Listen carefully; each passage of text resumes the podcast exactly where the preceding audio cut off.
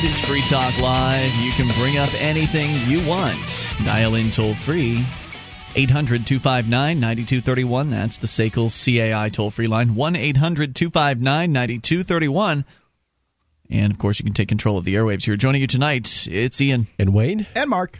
And we invite you to our website at freetalklive.com. You can enjoy the features you'll find there free, unlike those other talk show hosts. Free Talk Live, our site is free. Uh, no charge. You can just download a bunch of stuff, archives, get interactive on our BBS, etc. You can actually create the content of the site by submitting different things you find online that you think are interesting, and then other listeners will vote up or down on your submission and the most voted up will make it to the front page and the top of the website at freetalklive.com, meaning more of our listeners will see what you've suggested and will also be more likely to see what you've suggested, maybe talk about it on the air. So go to freetalklive.com. Of course, the best way to get your thoughts on the air is to dial in 1 800 259 9231, as Ryan has done. And coming up, we'll tell you about the $62 trillion situation the federal government is facing. But Ryan, listening in Missouri, you're on Free Talk Live to start things out tonight. Hello there. Ian, Wayne, Mark, uh, it's an honor to be a part of you guys' program. Thank Welcome, you very sir. much. Go ahead with your thoughts. I I wanted to uh, tell a little story about how you guys kind of inspired me to do a little bit of civil disobedience. Okay, sure. Um, about about six weeks ago, my buddy and I were walking the dog uh, up to uh, QuikTrip, there's a gas station to get some some late night snacks. As we were walking back home, we kind of cut through a small patch of grass to uh, to a road down below. At which point, a, a police car was kind of coming right at us, and he pulls up. We made no attempt to evade him, but he gets out of his car and, and asks us to stop. And I kind of ignored him at first, and then he raised his voice. So we stopped and turned around, um, and he asked to see some some ID. Uh, at which point, you know, I told him that I wasn't obligated to to show him anything, so I I refused. And uh, um, so, you know, after a couple times, he gets all huffy and puffy and gets on his radio, and within 45 seconds, there's another cop there. Uh, event- eventually, uh, three cops show up, and this goes on for about, you know, 15 minutes. Uh, with them just standing around me, me holding a bag of, of Pringles in my hands, and uh, uh, the third cop finally uh, says, "All right, enough with this," and he pulls out his taser. What? And uh, at that point, you know, it's a little intimidating having a red dot uh, dancing across my my stomach. So I said, "On you know, under duress, here's my ID. You can have it." So I set them, set my bag down, Wow. gave it to the. They were going to officer tase you over not giving them an ID? Are you surprised? I am. Did you Uh, ask them if you were free to go at any point? Uh, of course I did. I I asked several times. He said no. I said, "Am I being detained?" He said yes. I said, "For what?" Never got any any kind of uh, of response as to why I was being detained, other than there was a city hall nearby, um, which he was kind of he was pulling You're being into. So detained that- because the city hall is nearby? He sounds young and male as well. That may be a factor. yeah. Yeah, I'm I'm 28. Uh, um, I'm white. I was with a friend of mine who's the same age, and he's black. We were walking a dog. I was wearing bright colored shirt. Uh, he said there was some some robberies in the area. Of course. They always say there's some robberies in the area. Ladies and gentlemen, when they say this to you, this is a common lie. Baloney. They will stop. They will stop you when you're walking. They will say. There have been some, uh, you know, I need to check the things you have in your pockets. There have been some burglaries near. There was a burglary reported nearby this evening. This is Really? the- Where? Where was it? Where was Yeah. the burglary? Where was the burglary? What was the address? Yeah. I live in this neighborhood. yeah. I need to know this information, officer. I mean, you, So, uh, go ahead. What? I was just going to say you need you, you you ought to ask them questions like that because they Catch them in the lie. yeah because they're, they're lying. Um, there there weren't any robberies in the area. There weren't any burglaries in the area. I mean, you know, they if there were, they'd be looking for robbers and burglars. So How many, how many Right, uh, robbers carry a dog with them? so they pull down a taser on you, and at that point, you under duress give your ID. Yeah. Um, so I gave it to the first first cop who had originally stopped me. He takes a, a four second look at it and and uh, says, "All right, that's all I wanted to see." And he turns around and starts getting in his car. Yep, it's Uh, all hands the about. It has nothing to do with actually seeing the ID. It's all about you complying with the law enforcement officer. Obey. Yeah, exactly. So he he gives it to the second cop who goes to his car and and runs it. Uh, my friend had kind of stood back.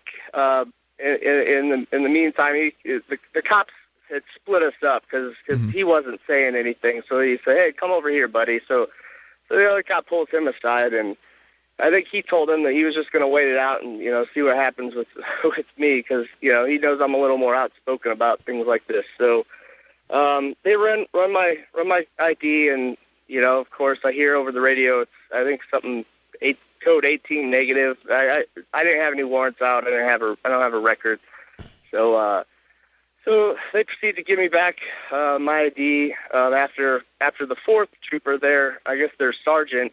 Um, pulls up. And so at this point, the sergeant, you know, they kind of huddle around the sergeant, and he comes forward. Uh, they had explained that they were going to give me a, a card I could call to complain or something. Um, but the sergeant comes over and says, "Well, you're you're in a park. You're in a, a public park, and the park's closed, so you're trespassing. These officers can charge you with trespassing." Hmm. Um, so, so now suddenly there's there's a reason why why I guess I would be permitted to show an ID for trespassing. I, uh, they didn't tell you that, though. I mean, they detained right. you for with without a with an articulable reason. And I'm not saying that you know that, that they're not going to get off or whatever, but obviously what they did was immoral. And then you know some cop manages, hey, what isn't that a park? mm-hmm. Yeah.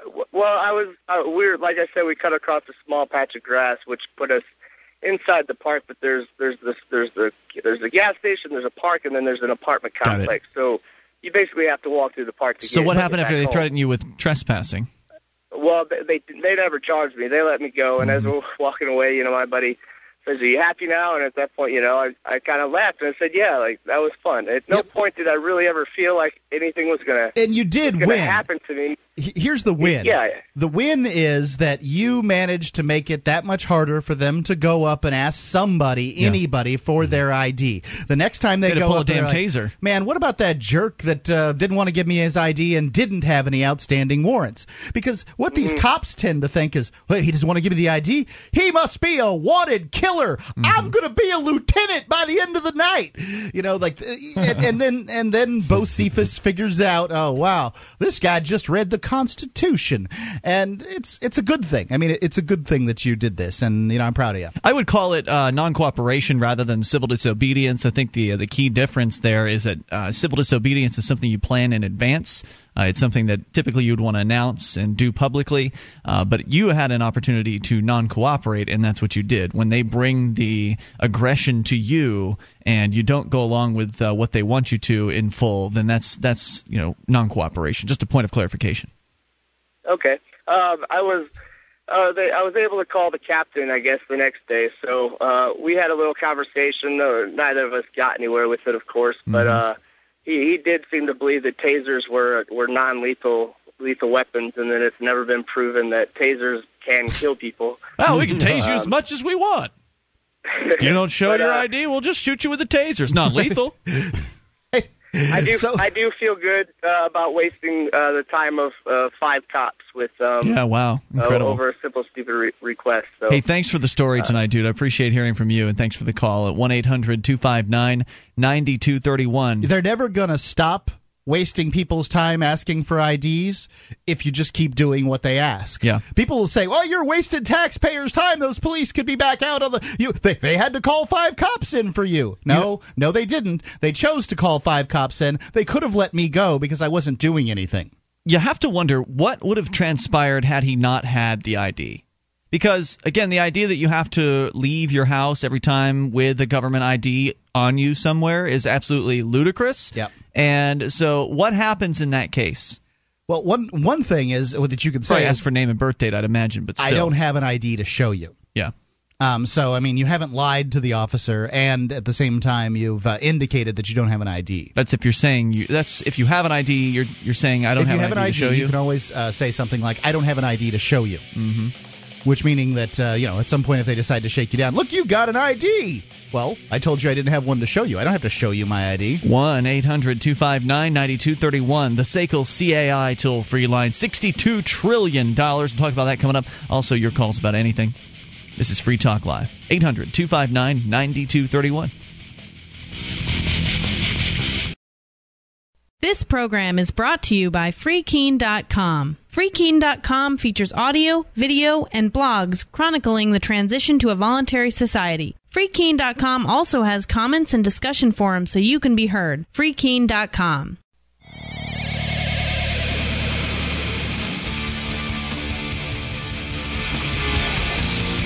This is Free Talk Live. Dial in toll free and bring up anything you want at 800 259 9231.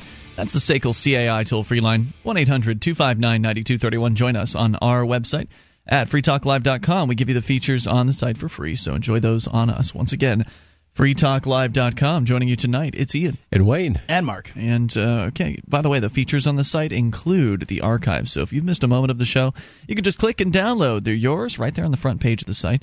And the last week's worth is uh, there on the front page. And then if you click into the archive section, that'll take you way back to late 2006. All of it there uh, is free for you at freetalklive.com. Now, don't miss the SACL CAI Fun Compound at PorkFest 2011. You can get your drink on and play some cornhole. The Fun Compound will be the home of Fix Brewing. Get your customary limited run PorkFest customary. Don't you mean customized, Mark? Uh, You act like I typed this. It's probably spell check, man. Limited run PorkFest commemorative beer mug and fill it with a tasty beverage. Try the sticky porcupine, the Molotov Hefe, or even the gluten free. That's free with two threes. Also, including the dra- uh, Agorist drinking fountain, wake yourself up with a spicy Bloody Mary. Chill out with an ice cold glass of Atlas Chugged or Liberty. Get your lady where she's trying to go every time with a tall L. Osborne. Located directly across from the outdoor stage, the Fun Compound will be the place to party at Porkfest 2011 because Jason Osborne said so. Sakel CAI Fun Compound. Liquor in the front, cornhole in the rear. 800 259 9231. The Sakel It's CAI. just made for you, isn't it, Wayne? Well, I had a shirt like that once. Oh, God. Only it said poker in the rear. Yeah. 1 800 259 9231. Let's continue here with your phone calls about what you want. Mike is listening in New York. Mike, you're on Free Talk Live. Hello there. Hello? Hey, Mike, what's on your mind Hello. tonight?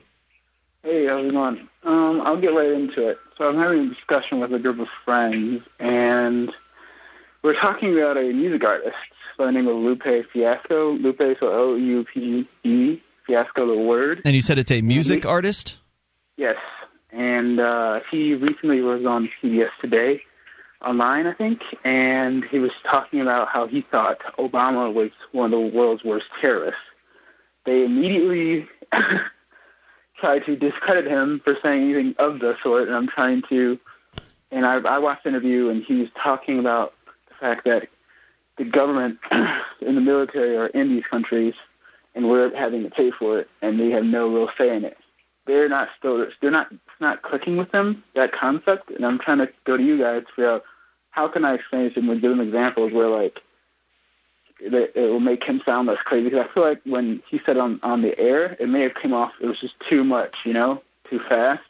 When he probably should have said he doesn't support you know wars or killing people you know It's not in the like he's country. got more than a couple of minutes um, to do anything, and he wouldn't have gotten the. he's- He's, a music artist. He wouldn't have had the time. I mean, Like He if he would have 30 just said, "I don't support Barack Obama," meh, he probably wouldn't have gone anywhere. But if he says Barack Obama is one of the world's biggest terrorists, he's going to get a little more uh, uh, mileage out of it. There are times when this kind of thing will backfire on a musician, and they just get their careers destroyed. The Dixie Chicks is a good example. Yes. Sinead O'Connor yeah. is another good example. Sinead. Yeah. Sinead, you can pronounce it any way you'd like. Uh, the bald chick that burned he's the uh, Pope's getting picture. destroyed for it What's that? He's already getting destroyed for this. A lot of of his fans are like, "You're crazy, you know, you're anti-American. Like, what are you talking about? You know nothing. You're an idiot. You know, stuff like that." And it's just like, ah, you know, it's, to me, it's like, what? I don't understand What- it. Like, what- there's so much in the news. You guys talked about that article in the Rolling Stone. I don't know, a long time ago, not that long ago, where the military was in Iraq and they're doing like killing people. I don't know. Mark talked about it. I know. Ian did. Uh, Ian read the article. Oh, Ian. Okay, I wrote Yeah, and he- Stone. at this point, long articles Ian has to read because my vision's just not that good anymore. So, okay, so you know this guy personally? the artist. Yeah. No, I don't know him personally. Oh, okay. I He's thought you were asking pretty big. uh, how he could better approach things for the future so you could let Oh, him no. know or something. So you're just saying if, How I could, in case you get on. on a television interview, how you could better handle that? Or No. just explain it to my friends.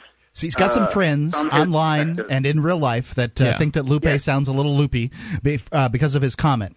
He would like to know how can he explain Lupe's comment to make it seem less loopy. Yes. Boy, that's a good question. Okay, here's how you do it. Because he is a terrorist. You, I mean, you d- define the term terrorist for your friend. That's what and I would then do. you give a link Right. to the dictionary.com definition of terrorist. And it's going to say something like uh, somebody who does something to achieve political ends through the use of terror or Violence. violence.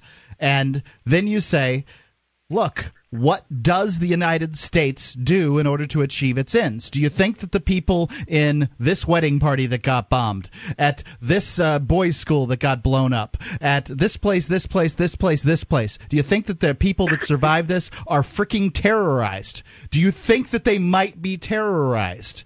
Do you think that governments, every single government in the world, uses terror in order to get what it wants? Because they'll to to uh, collect taxes, they threaten people. They threaten to take away their lives. They threaten to threaten, threaten to take away their freedom.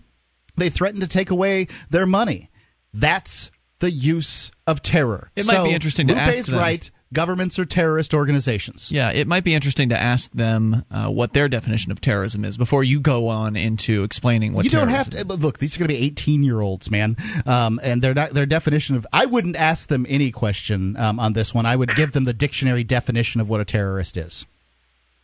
All right. Well, uh, and because I think there one thing was to kind of just kind of trying to keep it current, and I was I mentioned that you know like uh, I- Obama's not pulling tra- well he's pulling troops out, but he's not really pulling troops out of Iraq. No, and then one of my friends was like, well, because I, I mentioned that they're bringing in a whole bunch of like private sector people. And I was like, now, and I try to explain to them that there's a private war that's going to start up, and they're like, well, I don't really believe in There's private what war? because private war, as far as like the U.S. military and the Department of State hiring mercenaries to go in Iraq and you know police these places after uh, the so-called mil- mil- I mean the military. pulls Yeah, you know what I would also do when approaching it is uh, make it clear that it's the whole government that's terrorist. I mean, the go- the entire government operates in a terrorist manner by threatening people with violence uh, in order to achieve political or social ends, and so essentially Lupe or whatever his name is was not accurate. I mean, he was accurate in that Barack Obama is a terrorist,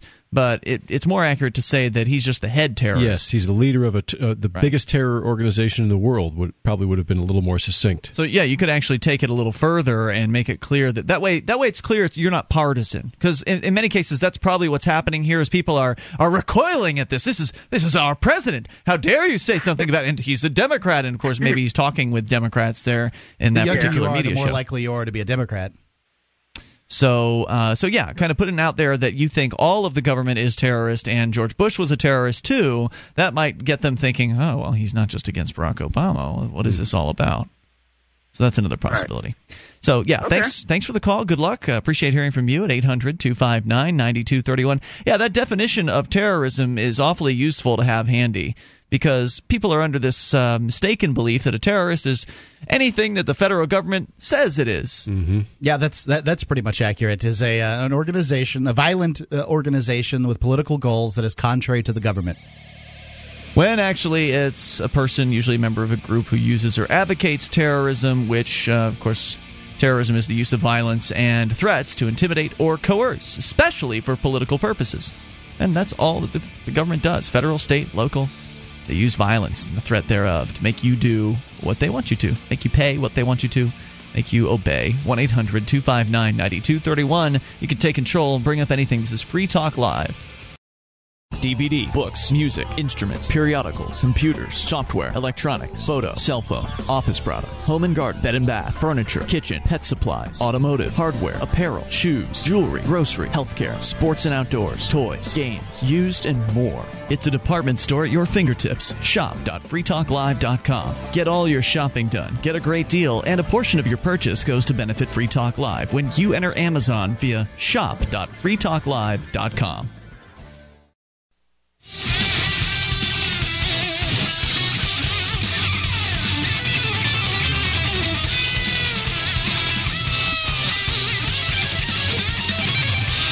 This is Free Talk Live. You can dial in toll free, bring up anything you'd like.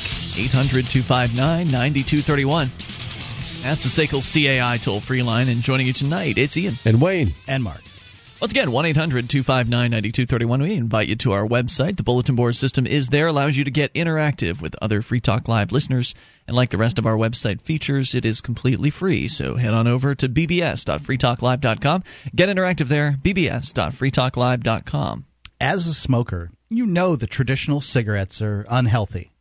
And the taxes that you have to pay on them feed the very beast that's stealing your freedom to smoke. That's why Vapor Station offers an assortment of electronic cigarette kits.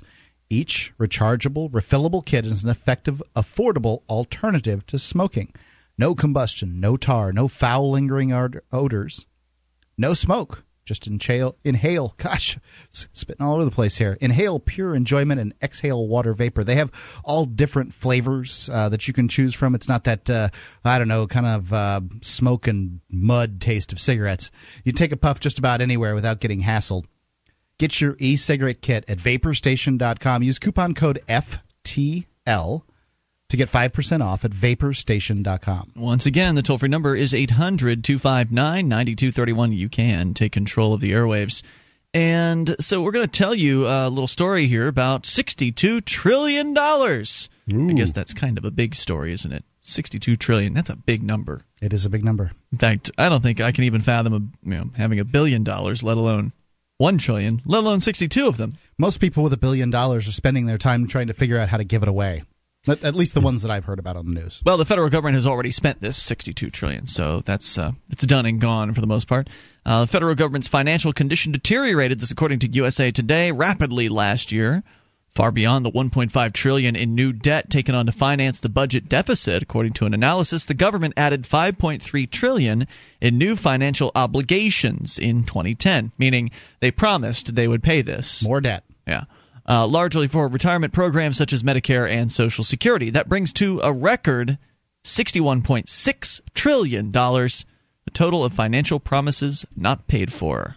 Well, right now, since May 16th, they're they've run out of money, so now they're dipping into the federal pension funds yep. to run the government, and they're saying about August second or so they're going to run out of that if they don't raise really? that. Yeah, if they don't get their credit card limit extended. They just can't figure out how to stop spending the money. You know, there's all kinds of programs out there that they could cut that wouldn't be affecting you know people directly, uh, seniors, pensioners, uh, poor people, things like the like war. That. What's that? Like the war. The, the, you, yeah. you could the say wars yeah, right. right. There are six yeah. of them, um, at least account, the, according to the antiwar.com's count. Um, Scott Horton over there. Uh-huh. And if you, uh, one of those would uh, certainly cut some of that down. What about things like, oh, I don't know, public radio? They can they can do fundraising to make mm-hmm. up the, uh, the the the loss. What about the uh, the that arts council thing that they've got out there? They could probably get rid of some of this stuff that uh, you know. But Mark, does, there's families that count on these programs, right? Families, the bureaucrats that work in there, right? Yeah, that it's, they're going to starve. It's, it's, not artists who could go out and get jobs flipping burgers. They're going to starve. These these soldiers they need to have employment. I mean, the soldiers uh, would be getting paid anyway. It's the things that blow up and go kaboom and need to be Mm. replaced. a lot in more wars. expensive. Yeah, the toys. It's the families of the people that make missiles. Is that what you're talking about? those people need help. They need Yep. to put food on the table. What about the families of the people that get hit by the missiles? yeah, that's a good point. Yeah, they're not Mm-hmm. Americans. They don't count. 1 800 259 9231. The gap between spending commitments and revenue last year equals more than one third of the nation's gross domestic product. Medicare alone took on 1.8 trillion in new liabilities, more than the record deficit prompting heated debate between Congress and the White House over lifting the debt ceiling. Social Security added 1.4 trillion in obligations, partly reflecting longer life experiences or uh, life expectancies rather. Federal and military retirement programs added more to the financial hull as well. Corporations will be required to count these new liabilities when they are taken on and report a big loss to shareholders. Unlike businesses, however, Congress postpones record spending commitments until it writes a check or rather recording the spending commitments. 61.6 trillion in underfunded, unfunded rather, obligations amounts to $527,000 per household. Five hundred and twenty-five thousand dollars per household. That's more than five times what Americans have borrowed for everything else in their lives mortgages, car loans, and other debt. Uh, the reflects the challenge as the number of retirees soars over the next 20 years and seniors try to collect on all of those spending promises. If I didn't know better, I think they were trying to run this country into the ground. You'd think that that would. I mean, I don't know if I believe that that's what the result, but it sure looks that way. Five hundred and twenty-five thousand. That's a half a million dollars, more than a half a million dollars per household. Nobody in America's got that kind of money. I ain't got it. I don't know it. It's not my household. I'm sorry. that's right. that- that's just they're just doing running the numbers. Uh, But that's not my debt. I didn't authorize point it. Are we going to say, we the American people, going to say that these people in Washington, D.C. simply don't know what they're doing when it comes to spending money? Actually, they do. What what they're doing is it's a massive wealth transfer. That's what it is. Because in order to pay it, they have to inflate the money. The wealth is being transferred to a few very well connected politically politically connected people. Yeah. And it, it's a very clever, very insidious way to rob everybody. Yeah, I don't know if that uh, if they're int- actually intending to if every one of the people that are voting for this intends to do what you're talking about, but the result is what you're talking about. Yeah. Your thoughts are welcome. 800 259 9231. That's 1 800 259 9231. 60, almost $62 trillion in unfunded liabilities, and that's not going down. It's not going to go down. I hear what's that sound? I hear a printing press. Well, they could do it that way, but that's going to make things even more difficult on them because the more they print, the uh, you know the quicker the money fl- money supply inflates, and that's that passes They're down to already prices. printing, um, and I've read some story. I haven't haven't I have haven't pulled it up here because the the financial stories uh, well they can get a little dry at times. But t- China is divesting itself of ninety something Ninety-seven percent. ninety something percent of its uh, uh, ch- ch- uh, U.S. treasuries. treasuries. But That's they still they still have dollars though. Also, they have currency. So if China doesn't want the s- treasuries, then who's going to buy them? That's my question. How does that work? I don't know much about The. Federal Reserve is the uh, the borrower of last resort, right? Right. Well, what they would do is they would probably sell them on the open market, and somebody would lowball, and, and they're going to take a loss if they sell them off really quickly. Yeah. But the Federal Reserve is buying a lot of its own treasuries now. They're eating their own dog food on a daily basis because their their their treasury auctions are failing, as as other countries in Europe are too. Yeah, as, as as I as it seems it appears to be is that the fiat currencies across the globe are getting uh, you know just decimated. By the way, bitcoincharts.com, the Bitcoin right now, latest price $29.5. It's up another 5 bucks since It was up time. to like almost 35 today. since last night. It was it was like It 25 just keeps shooting night. through the roof. Yeah, it's incredible. So beware. If you are counting on the federal government to take care of you, you are probably going to be disappointed at some point in the future. Yeah, I know the checks are still coming right now, and they'll keep coming. But eventually, that uh, thousand dollar check you might be getting from the federal government for your Medicare, Medicaid, or uh, Social Security payments, military, whatever. Eventually, that thousand dollars is gonna maybe buy you a bag of cat food Right. or uh, a meal out. They're not giving you the, the you know the federal employees, state employees, uh, uh, government employees of all sorts. They're, they're not getting pay raises. So They aren't. Well, not not of any, and if they are getting sort of cost of living Yeah, raises, usually they're get not like getting much. 3%. Um, and it's it's not compared to what the real inflation rates are. Sure. They've been printing money hand over fist. Food's going up, gasoline's going up. Is anyone telling me that these uh, you know these rates are commensurate? I I doubt it very seriously. You know, a few weeks ago, Peter Schiff brought up the fact that in real money, in terms of real money, gasoline, oil are actually at an all time low in terms of gold. Is that right? Yeah. You can take control of the airwaves, bring up whatever's on your mind, whether you want to talk about uh, the financial nightmare that the United States government is facing, and by proxy, all the rest of us, at least as long as we continue using their currency.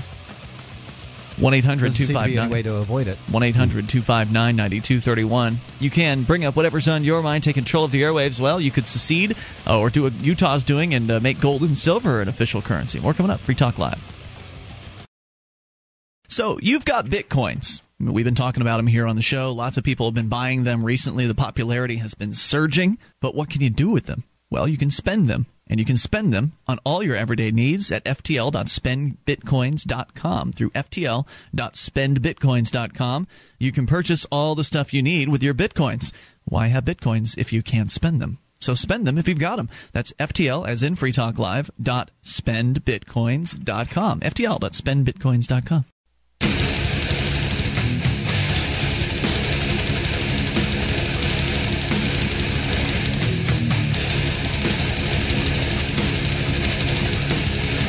This is Free Talk Live. Bring up anything you want. Toll free number 800 259 9231. That's the SACL CAI toll free line. 1 800 259 9231. You can join us on our website at freetalklive.com. We give you the features on the site there completely free, so enjoy those on us. Once again, freetalklive.com. Got a little bit of good news to share with you here in a moment. Uh, we'll do that, uh, but also coming up. Tennessee has now passed a law that is apparently going to criminalize pictures on the internet. We'll what kind de- of pictures? Well, ones that could be offensive. We'll give you the details here in a moment. 800 259 9231. Also, want to invite you to our website where you can get interactive in various ways. It's all free. If you like the fact that we give you the site for free, then I would ask that you go ahead and become a Free Talk Live amplifier. You can do it for as little as three bucks a month. We'll take that money in, reinvest it into the show, and get on more radio stations across the country, bringing more internet listeners on board as well, and exposing new people to the ideas of freedom. So go to amp.freetalklive.com. You'll get perks too, like access to the AMP only call in lines, the AMP only forum, the podcast for amplifiers, and more. Go and get signed up with any major credit card through PayPal or use Visa or MasterCard right on our website at amp.freetalklive.com. That's amp.freetalklive.com. By the way, the Free Talk Live amplifiers are sending Mark and myself to New York City coming up here this weekend. That Friday. Pace Picante sauce uh, ad yes. is, is, absolutely iconic. It's great. I mean, no, no small town person can say New York City right anymore. Get out the rope. that really chaps my hide. New York City. I mean, it doesn't have the zip that some like the "Where's the Beef" commercial has, but man, everybody says New York City. That uh, so many people in my life, uh, uh, they get the reference at least yeah. when you say New Where's York the, City. Where's the Beef is too old for me. Like I wasn't around for that one. Oh, but, it was pretty good. Yeah, yeah, I've heard. So, uh, yeah, anyway, we're going to New York City, but that doesn't mean we're going to be off the air. You and I, Mark, will be off the air, but Free Talk Live will continue because Free Talk Live is not the Ian and Mark show. It is a show in which uh, you can call in about anything you want, and it's typically a pro liberty viewpoint. So we're going to have uh, Stephanie Murphy from Porc Therapy. She's going to be coming in on Friday night to join Michelle, who's normally here on Friday nights. And I believe Gardner Goldsmith from LibertyConspiracy.com is going to be here on Saturday with Julia, which is everybody kind of likes Gard. Yeah, kind of an old tradition. Uh, Julia and Gard have been filling in for us for uh, for a long time, doing whenever we leave town, which is like once a year because we're going to leave for PorcFest, but we're taking all the remote equipment with us. We'll be broadcasting live from there. All right. So uh, thanks again to all of our Free Talk Live amplifiers for sending us to that industry convention. It makes a big difference for us. It really helps us schmooze it with the big wigs in the business. And if you want to, if you want to be successful in talk radio, it's important to be at these conventions. I'm pr- uh, practically doing the first uh, speech of the whole thing. You pretty much are. Yeah. yeah. So we're gonna have to get early. I get up early, early, early yeah. on Friday. This can't be late. All right, 800 259 9231. So you can join the AMP program over at amp.freetalklive.com. A little bit of good news, and then we'll tell you about Tennessee criminalizing pictures on the internet. Uh, but this uh, story is out of NBCConnecticut.com, where the state of Connecticut has decriminalized possession of small amounts of marijuana.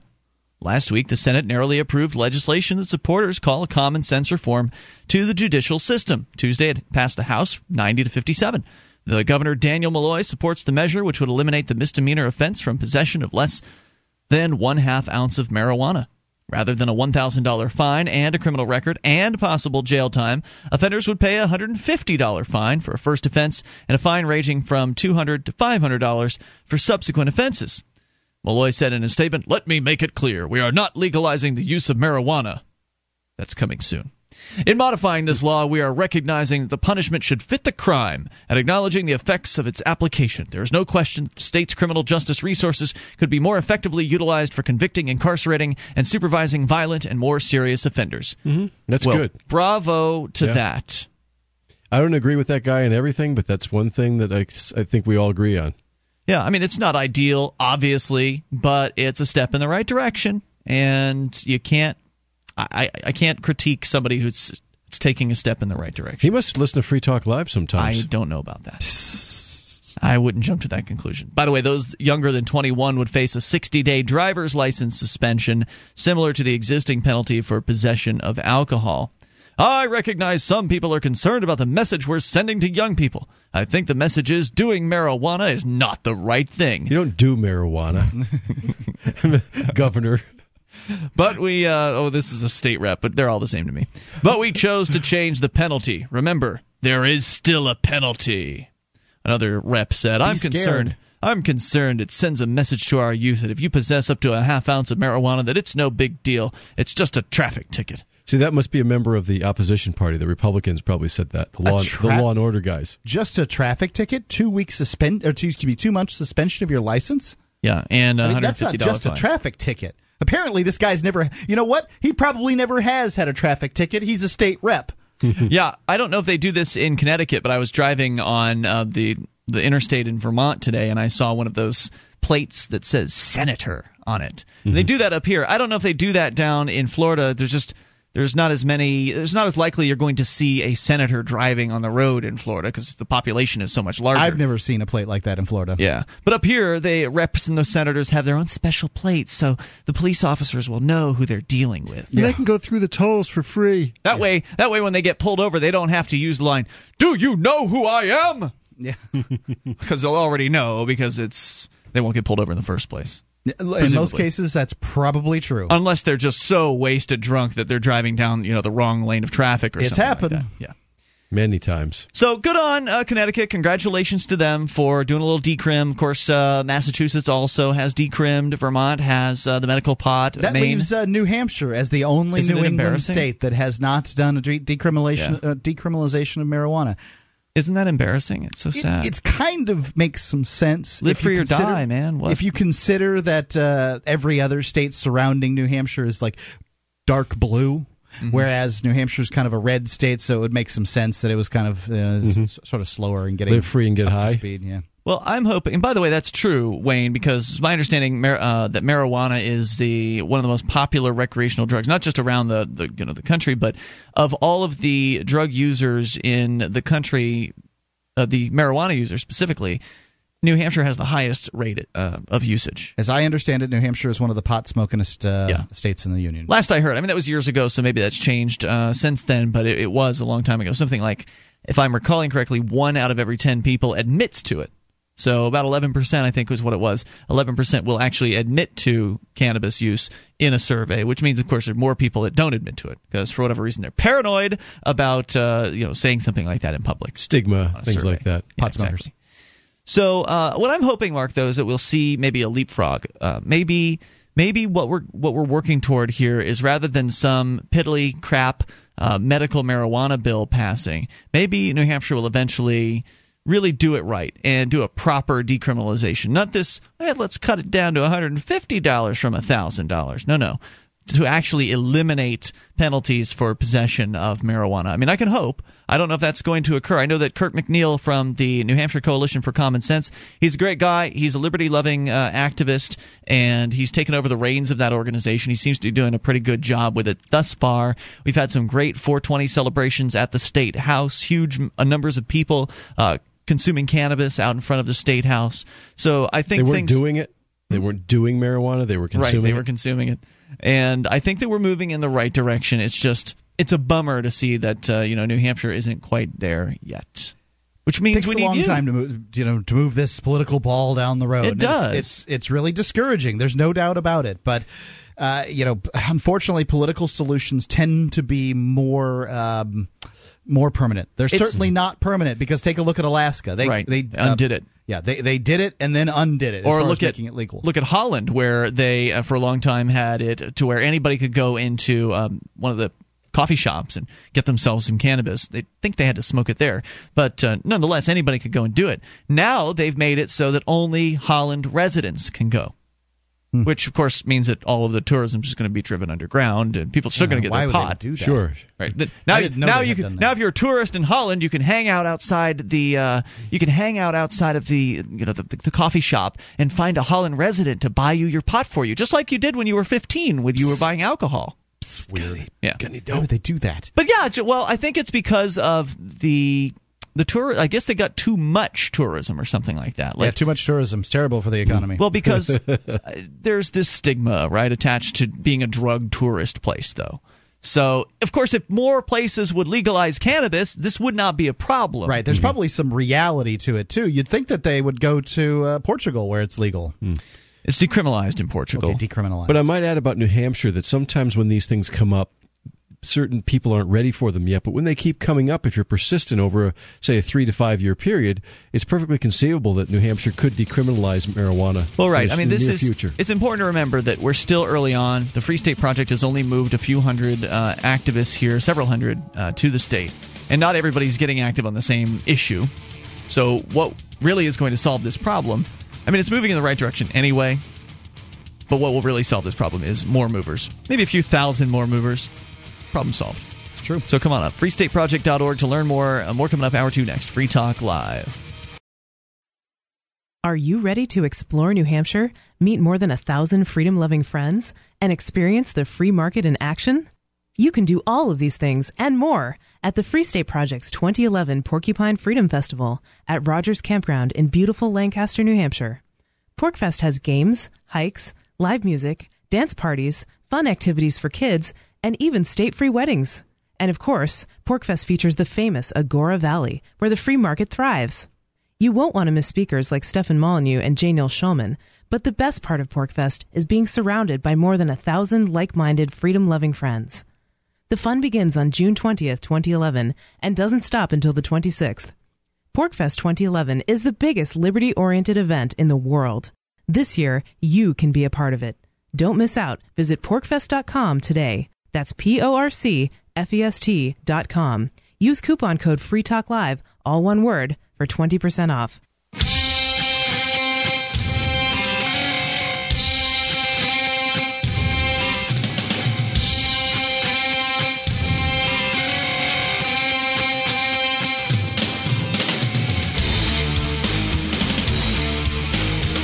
This is Free Talk Live. You can dial in toll free. Bring up anything you might like. 800 259 9231. That's the SACL CAI toll free line. 1 800 259 9231. You can join us on our website at freetalklive.com. We give you the features on the site for free, so enjoy those on us.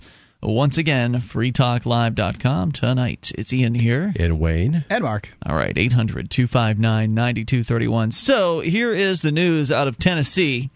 And I think this may be even worse than what has gone on in Australia, though I don't know. It's kind of a toss up. Because as you know, if you've been paying attention uh, to international news, Australia instituted one of those internet service provider based filtering systems for uh, web pornography and such, other websites that the government of Australia doesn't want you to access. They've made it mandatory for everybody in the country to be underneath this particular filter. As I, if I'm if I'm recalling correctly, please, if you're an Australian listener and you want to correct me, feel free. 800-259-9231. And as usual, you know, when the government starts doing something, what ends up happening isn't the original intention of the program. So they'll create whatever government program, in this case, internet restrictions, and then the internet restrictions will grow. They will fester. They will become more uh, intrusive, more oppressive. Once they've got their nose under the uh, the, the, tent, the, the mm-hmm. tent. So now here's the news out of uh, out of Tennessee because we predicted that something was going to happen here in this country. It's well, if they can get away with it in Australia, they'll get away with it here. Governments pay attention to one another.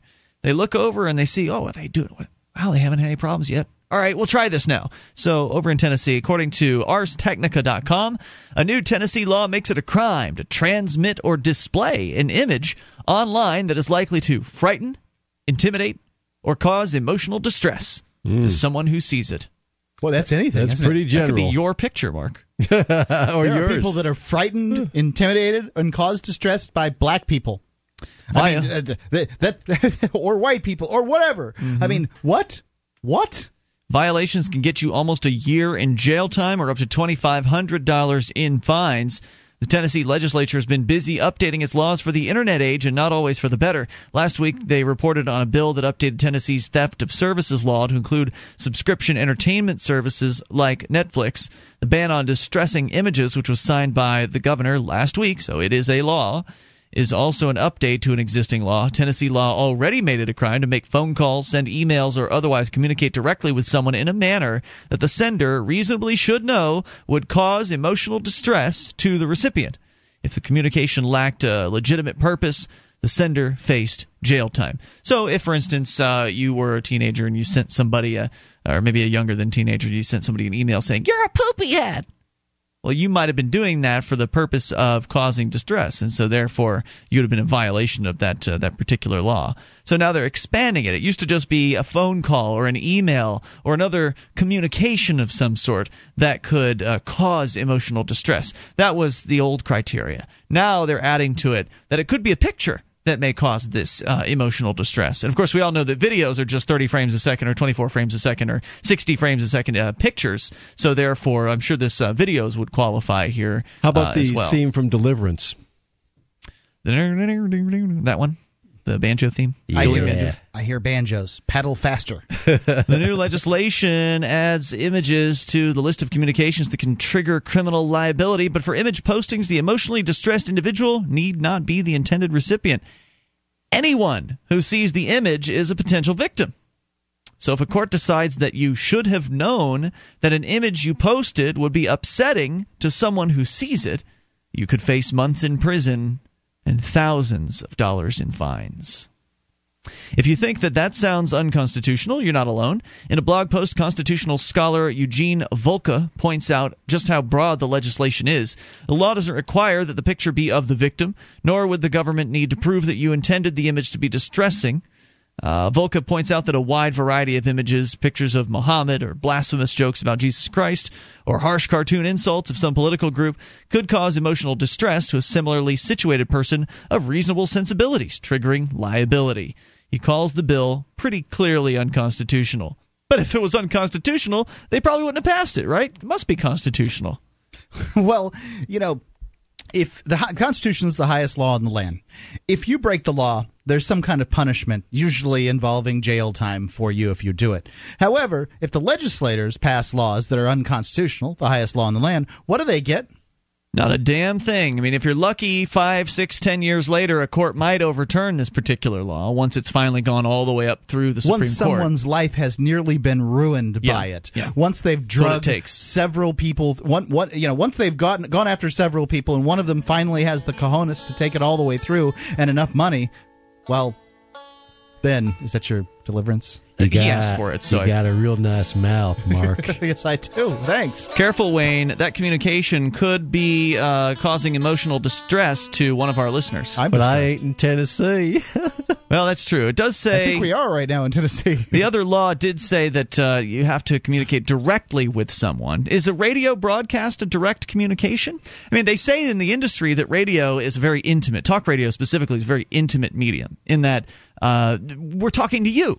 I mean, even though we're talking into microphones and we know that we're on 100 stations or whatever, how many stations we're on right now is not quite 100, but over the whole week we're on 100 plus radio stations. We know that we're talking to more than one person, but to you, sounds like we're talking to you. I mean, somebody sent me an email recently on Facebook saying that uh, you know he really appreciates the show and he feels like that uh, that we're friends because except I don't know him, but he knows me, right? It's- It's, it, that's what it's like, you Yeah. know. We're wide open on the radio talking about our lives and things that are important to us. Yeah, of course people feel like they know us. They do know us. Because well, they don't really. Know. They don't know us in real life, Yeah. but they know us as people. They you know, our- feel like they know you, and mm. because of the intimacy you're of the defining medium. the term differently. What I'm saying is they know you sort of as your person. They know your personality. Yeah. However, they may not have met you in real life and shaken your hand, and you may not recognize them in a room. That doesn't mean they don't know your person, your personality. Well, if you've watched a sitcom for the whole, say, 10 years it's been on, like the Bill Cosby show, everybody feels like they know the Huxtable family mm-hmm. because they watch them every week and they think that's real. So there's an aspect of all of us that we bring to the show, but there's also aspects of us we don't really bring into the show. Yeah, that's true. But the question is: Is it a direct communication? Would a, would a radio broadcast qualify as uh, as a direct communication? I, I w- doubt it. yeah, I would- I would we're not doubt a- it, too. We're not addressing somebody individually. But if we had somebody on the phone from Tennessee and we said something that could have been uh, considered offensive, then maybe well, your we- politicians sure are stupid. Yeah. Do something about it. Vote them out. Another provision of the legislation governs law enforcement access to the contents of communications on social networking websites. The government can get access to images or communications posted to a social networking site by offering specific and articulable facts suggesting that the information sought is relevant and material to an ongoing criminal investigation. This section also faces constitutional problems. According to a privacy scholar at the Cato Institute, Julian Sanchez, he tells Ars Technica that uh, this is a lower standard than the Federal Electronic Communications Privacy Act requires for unread communications. More importantly, because Tennessee is the Sixth Circuit, it's bound by that court's Warshak decision, which held that the uh, Fourth Amendment requires the government to obtain a full search, search warrant in order to access email communications. He said that case dealt with email, but there's no good reason to think a private message on a social network site is any different.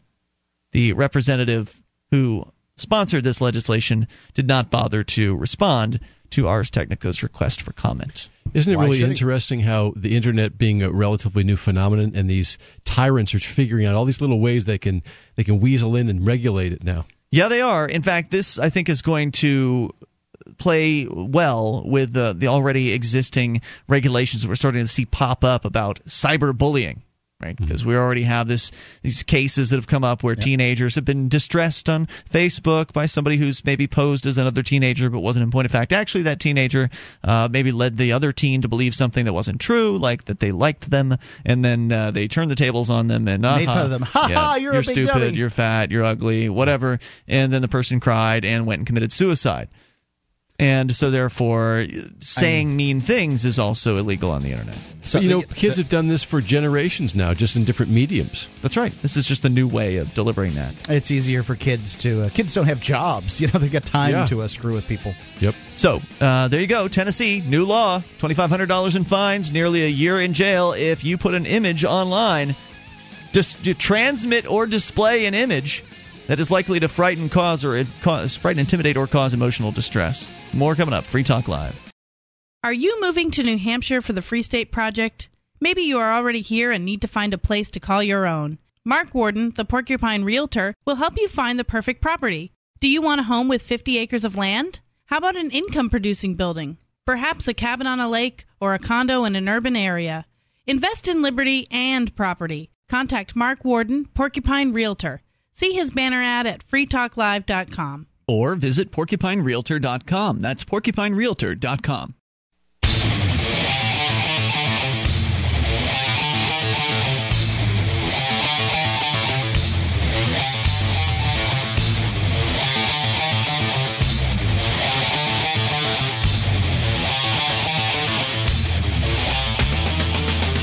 This is Free Talk Live. Bring up what you want. 800 259 9231. That's the SACL CAI toll free line. 1 800 259 9231. You can join us on our website at freetalklive.com. We give you the features on the site completely free, so enjoy those on us. Once again, freetalklive.com. Joining you tonight, it's Ian. And Wayne? And Mark. And if you want to get yourself some gold and silver, we've got the solution for you. That's right. Go to gold.freetalklive.com. I've picked out some coins there that I think are good choices to get gold and silver into your hands. Get it there quickly and get it at the lowest rate we can possibly provide it at. Go check the other places and then check gold.freetalklive.com. I think you'll find that, uh, we're the best. Gold.freetalklive.com. All right, so toll free number again, 800 259 9231. As Gizmodo.com puts it here, the law that uh, Tennessee has passed prohibits the online distribution of any image that might frighten, intimidate, or cause emotional distress to someone who sees it.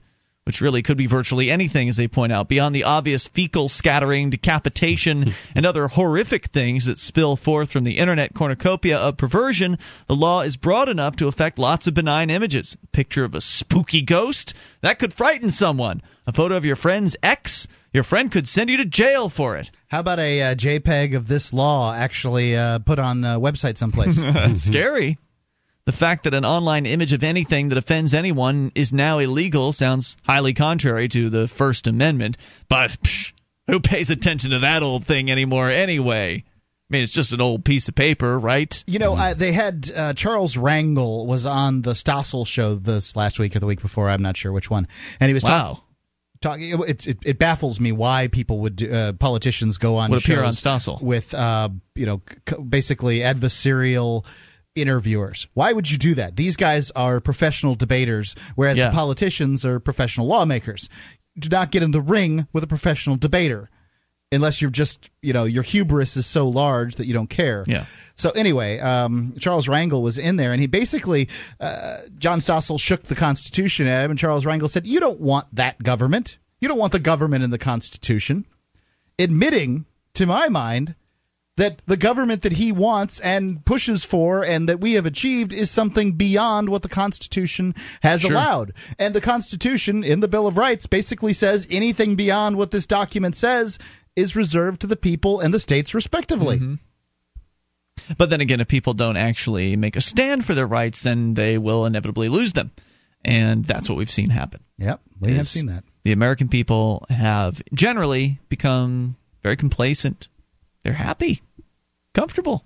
Life is good. They're not real happy right now. Less so than two or three years ago. I would That's say. true. I think that I think people are getting increasingly ticked at what's happening. But are they ticked at the right things? Are they blaming or placing blame where it belongs? Or are they saying that it's George Bush's fault or Barack Obama's fault? That unfortunately, that's what a lot of them fall under. But there are those. I think there's more uh, increasing number of people that are seeing the problems more clearly than ever. Yeah, I hope so, and I hope we see Ron Paul assist with it. And didn't he have a money bomb over the weekend, Ron Paul? Yeah, he did recently and uh, you know did some great numbers. Wasn't it over a million dollars in Yep. one day? Yep. It's not too shabby. Not bad too at all. Now, didn't he pull like twenty million dollars in the 2008 campaign? Gosh, I don't know. I'd, Yeah, he did. I'd have to look Was that that. Six in one million day? in one six million in one day. It was six million in one day. Yeah. Twenty million total. I think so. Okay, so we're already in the very beginning of his campaign. But Romney Really- had some gigantic number and and basically in one day. I think they probably fudged the numbers a little bit. yeah, but was still- Romney's getting money from big, big sponsors. And from himself saying. too. yeah. just saying. So I hear there's another Republican debate coming up soon, which means Ron Paul is going to have yet another chance to speak on the ideas of liberty, and then maybe Wayne, some more people will wake up uh, to what the real problems are. A lot of people have said that the last time Ron Paul ran, it woke them up. That they started studying and, and trying to verify what Ron Paul was saying and found out he was he was right. So Yeah, well, that's another thing that we're benefiting from is that uh, during the 2008 campaign, it was easy to write Ron Paul off as a crackpot. Uh, but now, anybody that's been paying attention knows that Ron Paul was right, and so he's going to be coming from that position, and, the, and that's going to be good for him. The- well, it, I don't. I, I love the idea that the ideas of liberty are getting out there, and if Ron Paul is the uh, purveyor of those, I'm, He I'm is. for that. I kind of like uh, Gary Johnson as a candidate a little better, but it doesn't. You know, he didn't. CNN kept him out of the uh, most recent debate, and that doesn't look. That's not good for his candidacy. Hmm. Wait, But the isn't top- this the debate that's upcoming? There's only Yeah. been one thus far, Yeah, so far. The C- that was a uh, Fox News debate. Got it. And CNN's uh, is upcoming in New Hampshire, and Gary Johnson has been excluded Uh-huh. unless something can be done about that. People are calling and trying to to make it unhappen, but that's you know it's tough. Um, but the, the front runners in the Republican field really stink when you're looking at uh, Romney. He's the author of Romney Care in Massachusetts. Clint Webb. right. He's uh, kind of like Clint Webb, the uh, little little uh, skit that we have on a commercial here on uh, Free Talk Live. If you listen on, online at freetalklive.com, you can hear it sometimes. Um, the Pawlenty supported cap and trade in its original iteration. That kind of kills both of those guys from a policy standpoint for Republican voters. Not really. I mean, the, the the polls have been done up here in New Hampshire, and Mitt Romney's incredibly popular. He's well incredibly popular by that you mean in the teens. That doesn't mean you need to get a bunch of people out uh, to, to vote. And I I don't know if you're going to get independence with that. I personally I don't know. Uh, Palin's just so bad in front of a television. It's incredible some of the stuff that she says. I'm not going to say the lady's stupid. I suspect she's not, but I, you know, I will. Some of the things that lady says are just incredible. So Well, Michele Bachmann came up here, remember, a few, uh, maybe a month and a half ago, and was talking about Lexington Concord as if it were Concord, New Hampshire, when it was Concord, Massachusetts. You know, I made that mistake really early on in the Free State Project when we, when we were nationally syndicated back Easy in mistake to Florida. make. What's that? That's an easy mistake. It is. They have all these uh, in different states up here. They have the exact same town names, so Yeah. easy to confuse. but do a little research when you want to do a speech on that. Well, that would make sense, Wayne. That's a good suggestion. But I don't care about all the other competition, Mark. I mean, I, I'm not realistically believing Ron Paul is going to be able to win. Uh, but what I am valuing and, uh, and and what I think is very useful is that Ron Paul is going to be going around speaking about the ideas of liberty in a national kind of way, and that's important. That I'm- brings people to the ideas. I'm for that, but one thing that bothers me is a lame duck president, um, especially one with Barack, like Barack Obama, that really wants to make fundamental changes for the you know know, for, for for the worse and towards the direction of large government. I mean, what's he got to lose in his second four-year term if he manages to push through more healthcare reform, Mm-hmm. cap and trade, uh, you know, whatever it is that he wants to do? That's what concerns me. The toll free number here tonight is 1 800 259 9231. And look out for more of this Tennessee like legislation, especially if the Tennessee legislation actually continues on without having a successful court challenge to it. Uh, obviously, it hasn't been enforced yet, it just was signed in, but essentially banning any kind of images from being displayed to someone on the internet that could potentially offend, could potentially cause them uh, some sort of distress and just look for this somewhere else. Look for it to pop up elsewhere as we move toward more uh, government uh, control on the internet because they're not going to want to stop here. And that's the thing about government is they never stop. They just keep growing. They just keep getting more intrusive and more oppressive. And it it requires you to say something and do something about it if you ever want to see it end. If you ever want to see things turn around and go in the right direction, you have to stand up. You have to take a risk. You have to speak out. And sometimes doing something means refusing to do something. That's absolutely true. 1 800 259 9231. You can take control of the airwaves. Bring up anything. This is Free Talk Live. I'm Mark Craighead, founder of Crossbreed Holsters. Are you looking for a concealed carry holster? Crossbreed Holsters is the home of the world famous Super Tuck, the most comfortable concealed carry holster on the market today. Try one out and see how truly discreet and comfortable carrying concealed can be, and find out why we call it the ugliest holster you'll ever love. We are the standard others try to imitate. Get the original. Get your Super Tuck at crossbreedholsters.com. Again, that's crossbreedholsters.com.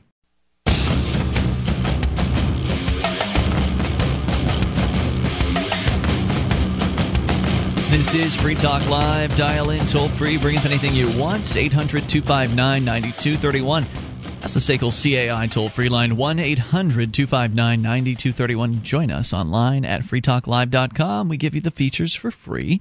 So enjoy those on us. Once again, freetalklive.com. And coming up here in less than two weeks from today, the Porcupine Freedom Festival, June 20th through the 26th the biggest liberty oriented event of 2011. It's happening at Rogers Campground, same place as last year in the beautiful White Mountains of New Hampshire. It's just absolutely stunning. The uh, scenery is wonderful, but even better than that is being around like minded, liberty oriented people, and they number in the hundreds. Maybe even over a thousand people will be attending PorcFest this year. You'll have all kinds of things to do. I heard there's even going to be a trip to a water park. There's all kinds of things going on at Wow. PorcFest. Uh, family fun activities, agorism in action, live musical performances, karaoke contest. There's going to be games uh, to play. Going to Family fun. dunking booth. I already mentioned the family fun, but lots of family stuff. In fact, there's a specific uh, group of volunteers that's that's coming up with family fun stuff, activities, and an itinerary, if you will. Uh, so you can go to porcfest.com to get registered. It's really a blast. If you've never been before. Somebody's been posting. Uh, people have been posting over at the Free State Project forum saying, "I'm worried. What I, I've never met anybody here. What do I do?" And somebody posted, posted back, "Look, we don't bite.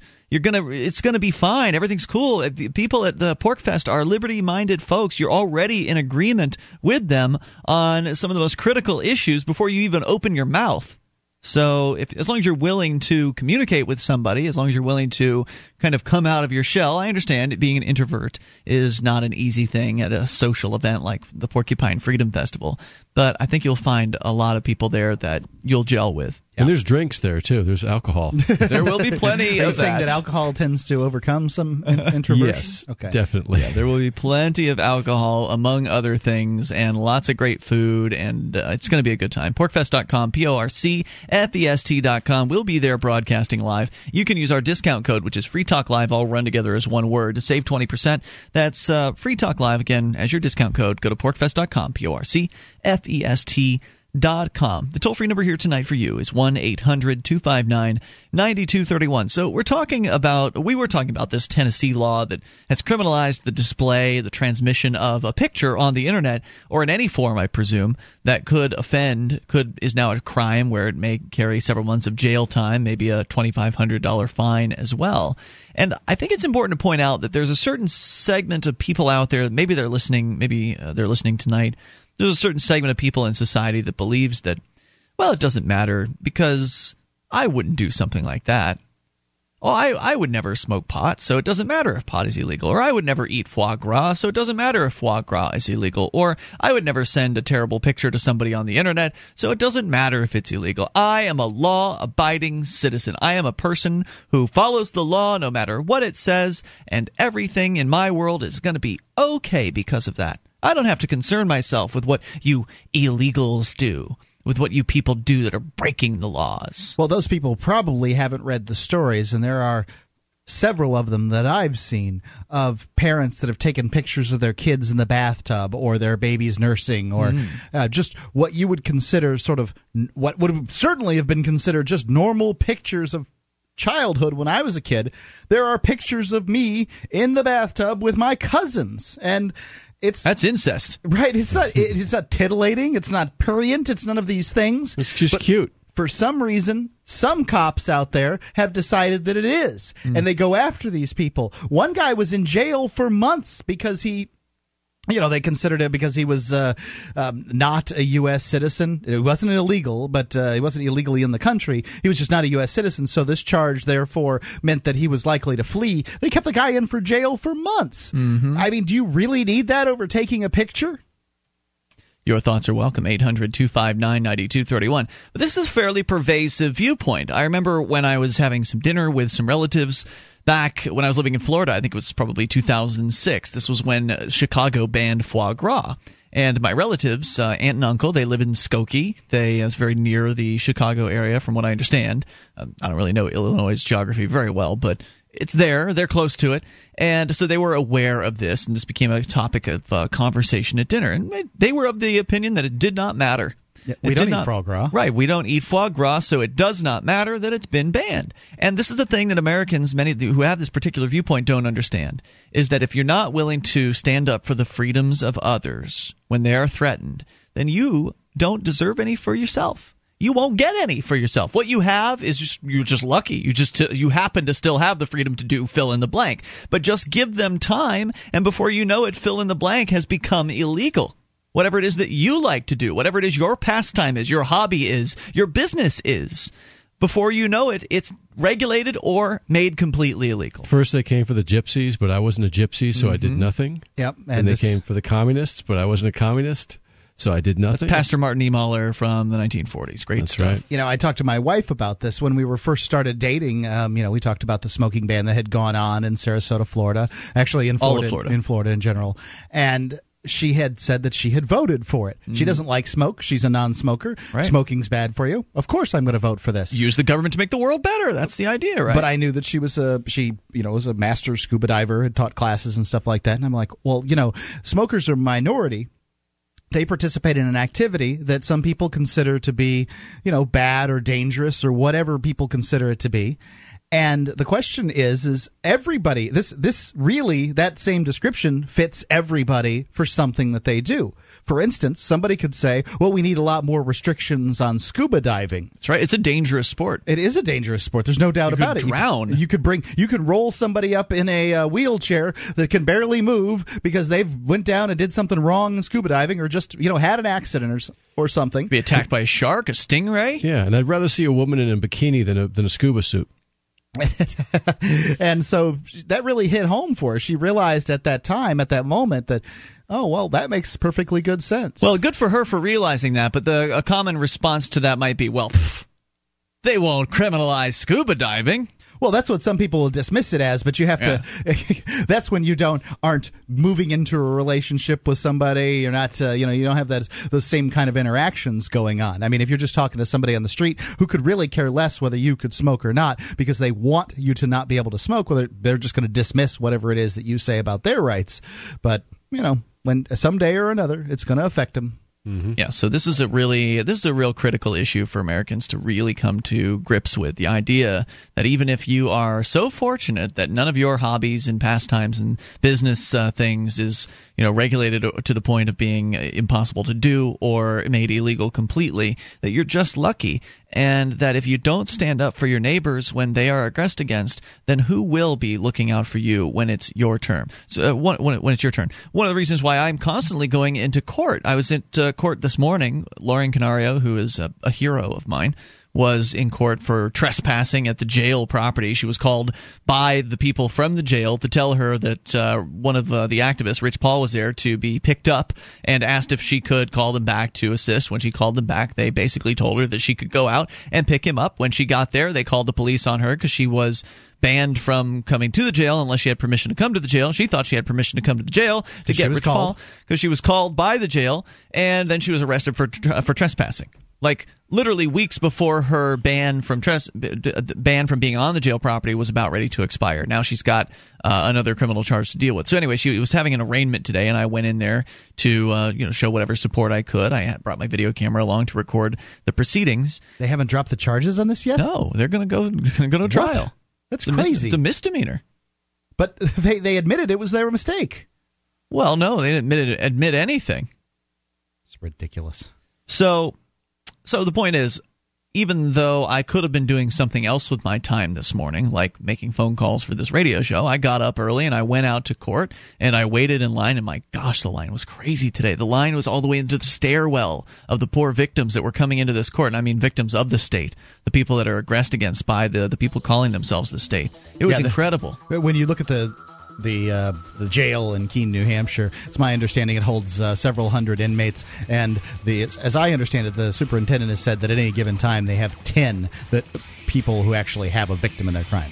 Well, I don't know. That may be an exaggeration. That's what I, that I, I'm just saying what I've heard. I've heard it's about 40 or 50% in there that are completely nonviolent. More coming up 800 259 9231. You take control, bring up anything. It's Free Talk Live.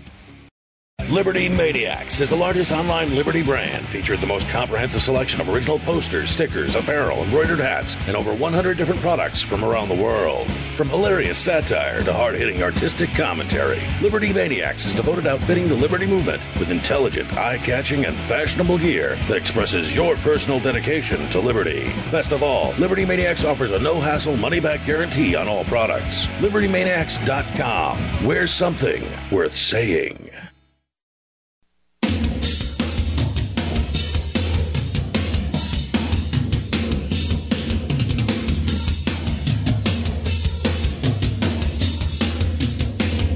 This is Free Talk Live. You can dial in toll free and bring up anything you want. 800 259 9231. That's the SACL CAI toll free line.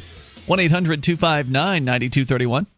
We invite you to our website at freetalklive.com and we give you the features free. Now, if you like the show and you want to help support Free Talk Live, go to promote.freetalklive.com and you'll get a whole list of things that you can do to help get Free Talk Live into more ears around the world. Once again, promote.freetalklive.com. Dot freetalklive.com, everything from getting a free bumper sticker for your car to flyers that you could print to uh, business cards as well as web banners and such. Even graphics that allow you to make your own graphics, so you can get our logo and make wallpapers or whatever it is you want to do with them. You make your own shirts if you want to. You can do anything over at promote.freetalklive.com. Once again, promote.freetalklive.com. Toll free number here tonight for you 800 259 9231. Uh, You can, of course, bring up anything you'd like. And we've been talking just kind of generally about people and how it is that there's this apathy towards those who may disagree, towards those who have a, a different set of beliefs, or towards those who maybe have a different set of hobbies that uh, that they like to do that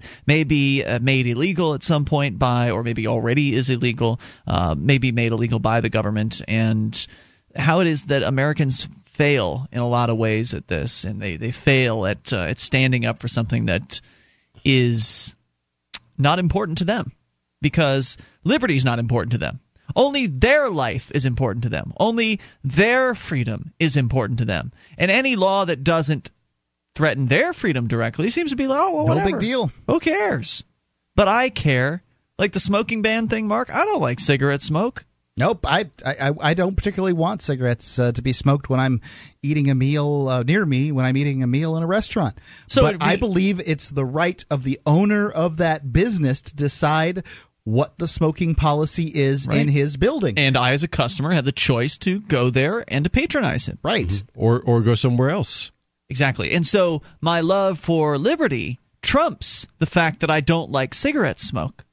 Uh, that I don't want to personally, I would prefer to not have to experience that. But my love for freedom and private property rights and the ability for you to do what you want with your own property trumps that In every single time.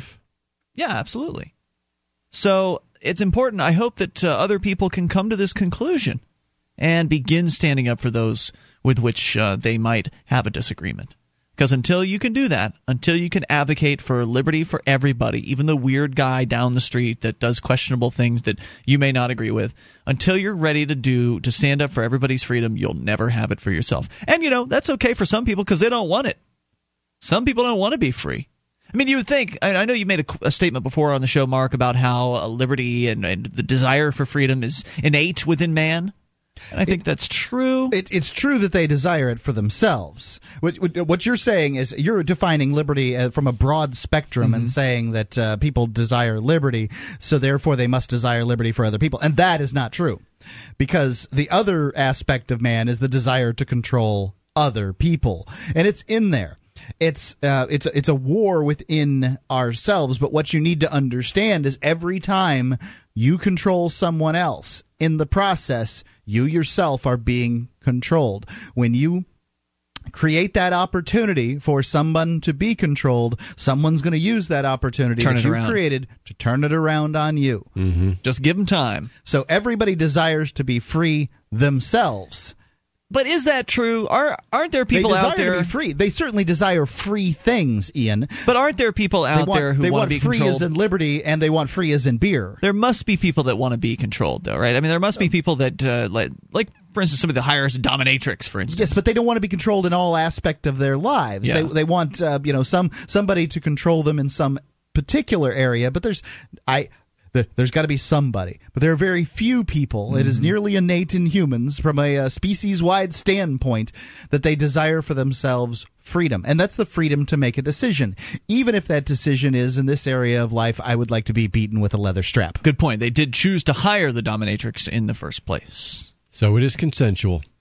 1 800 259 9231. That's the SACL CAI toll free line. So, this kind of all ties into what uh, some a story that you and I both had tonight, Wayne. Uh, this piece here from Reason and various other different places about somebody who had a SWAT team raid on his home, not because of drugs, not because he had someone held hostage, but because he was late on his payments? No, actually, his estranged wife was, and who didn't even live in the house anymore. A father was dragged from his home and handcuffed in front of his children by a SWAT team looking for his estranged wife to collect her unpaid student loans. A stunned wow. Kenneth Wright had his front door kicked in by the raiding party at 6 a.m. yesterday before being dragged onto his front porch, handcuffed, and led to a police car with his three children.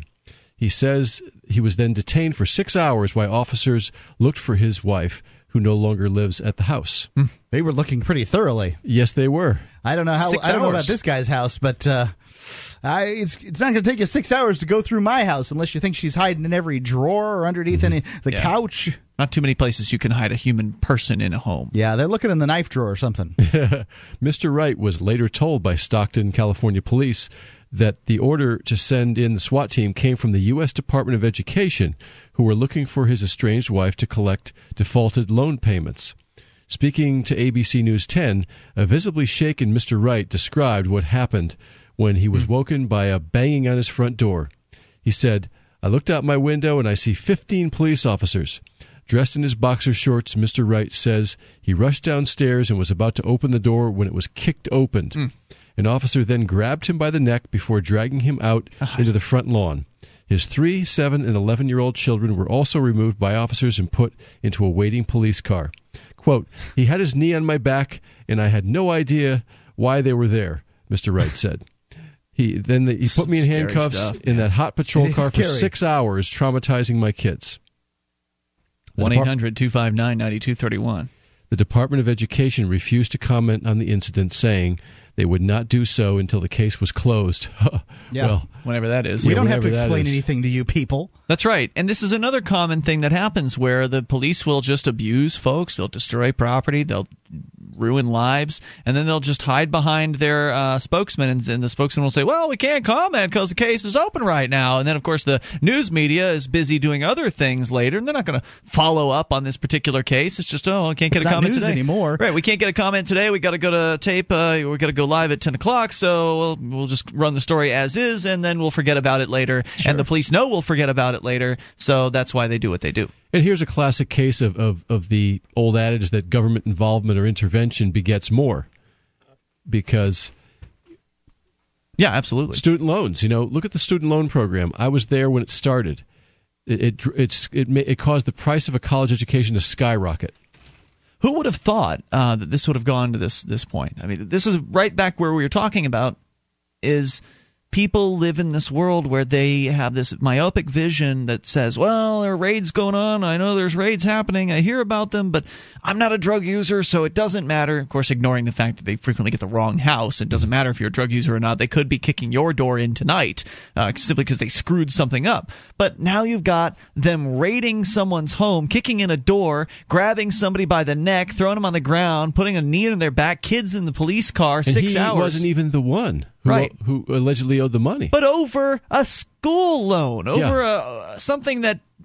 How many people have these things? I mean, how many people have federal government backed school loans? a lot, and there's a lot of people in debt up to their ears with essentially a mortgage uh, for their college education that don't have jobs, that haven't been able to find a job in their field. Also- and, and I suspect you're going to see a lot more defaults like this on student loans in the next few years. So this really just shows that you can't live in this false concept that you are going to be immune from this because you believe you're so-called law-abiding. Now, if you're late on a, a school loan, they send a SWAT team in.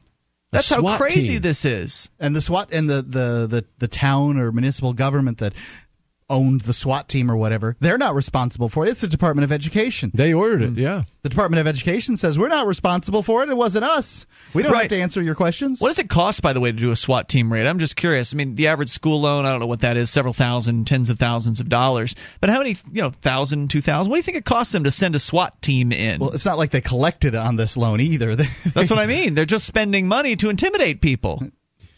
Well, the, stu- about the the student loan program started around 1979, and by the mid 80s, a lot of a lot of people who had taken out student loans were basically stiffing the government for the loans. So, But you can't then go the- bankrupt on a student loan, right? Well, well, what happened was they instituted tougher laws, uh, which uh, are, are on the books today. Where when you go bankrupt, if you file Chapter 11 or Chapter 7 bankruptcy, your student loans are not discharged. You're a slave until you pay, until That's you pay that off. I mean, that alone is pretty significant. But to add to that, the idea that there could be a SWAT team raid at any given moment on your home because you haven't paid, uh, made the payments on the loan, it's just so, so crazy. But It's that's what's happening. Over the top. I couldn't. Some, it's sometimes I'm surprised that I'm surprised by what the, the government does. I feel like I shouldn't be surprised anymore, but this one caught me off guard. More coming up 800 259 9231 hour 3 next. You take control. Free time. The Ruger LC9, compact, powerful, and perfect for personal protection. The LC9 is only slightly larger than the popular Ruger LCP, features a checkered grip frame to provide a secure and comfortable grip, and includes a finger grip extension floor plate. The LC9 also has a dovetailed high visibility 3 dot sight system, blued alloy steel barrel, manual safety, and loaded chamber indicator. The LC9, another innovative American made product from Ruger. Learn more about the Ruger LC9 at ruger.com slash LC9.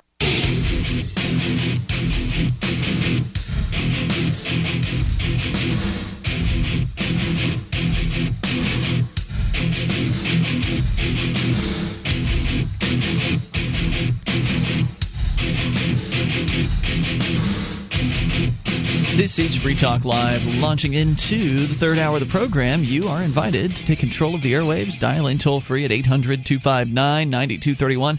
That's the SACL CAI toll free line. And joining you here tonight, it's Ian. And Wayne? and Mark. Once again, 1 800 259 9231. We can talk more about the SWAT team raid uh, for a student loan here in a little bit. Uh, but first, let's go to Tony listening in Michigan. Tony, you're on Free Talk Live with Ian Wayne and Mark. Awesome! How you guys doing? Hey, great. Tony, what's on your mind tonight?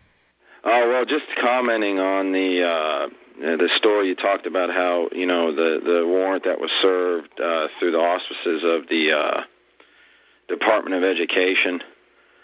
Uh, you guys are familiar, obviously, with what happened to Jose Serrano. The, Mari- Uh, the Marine. Yeah, yeah, the Marine, obviously. Well, This is the guy that was Uh, shot got- 70 times or something like that? Or yeah, shot at then, 70 times? And then the police uh, purposely withheld uh, medical treatment. Mhm. Uh, they didn't let the ambulance go. Yeah. Well, I, I go up. I'm in my first year in law school up here, and uh, I can tell you the, the exceptions that have been created to how officers can can violate your property rights through the Fourth Amendment. I th- there's really there's no way that a lawyer is going to be able to argue this in court to stop it. It's going to take people on the state level to finally wake up, and I, I honestly don't know. I, whoever I don't know if it was Mark who said before. I honestly think we're in a position to where it's going to take probably nearly a total police state to really stop what's going on because I there's too much of this affinity for law enforcement in America.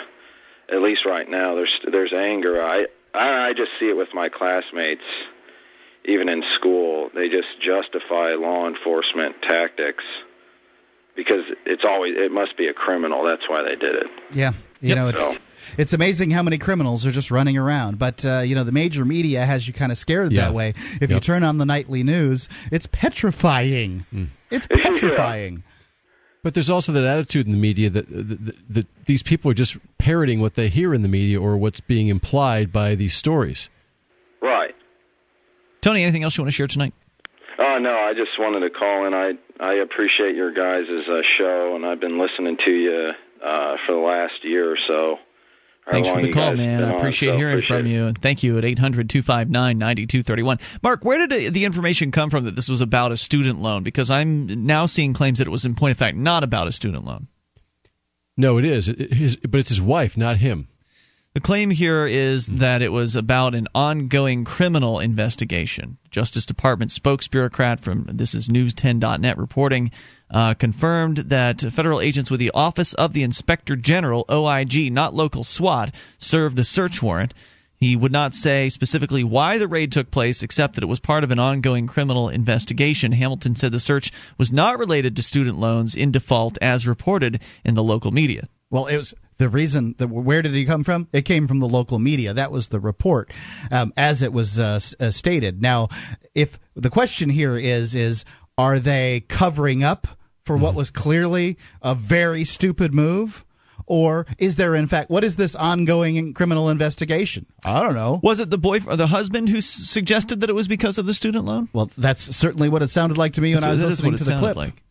Uh, so according to this, it's uh, the and OIG. by the way, his claim is is that the cops fixed his door. Wha- Have you ever That's heard? of- unusual. have you ever? well, They didn't really fix they it, put, but they, they put a little block. Of, they put a big little block of wood on the hole and said it was fixed. Yeah, I mean, when was the last time you heard of cops fixing a door? So that just says rare. to me that they feel like they did something wrong. Well, again, it wasn't the local cops. According to this story, the Stockton Police Department said it was asked by federal agents. Then, for those of you just tuning in, we're talking about a raid that allegedly happened by the federal government over somebody not paying their student loans. Now they're claiming that that's not the case, but they're not going into details as to why they did. So there's no official statement on the part of the feds, the OIG, Office of Inspector General. They're not speaking regarding why they were there. The Well- man of the home says it's because of a defaulted student loan. Well, in this story, it says the Department of Education refused to comment on the incident, saying that they would not do so until the case was closed. So it is the Department of Education, and does, it does relate to student loans. But maybe maybe there was some fraud involved.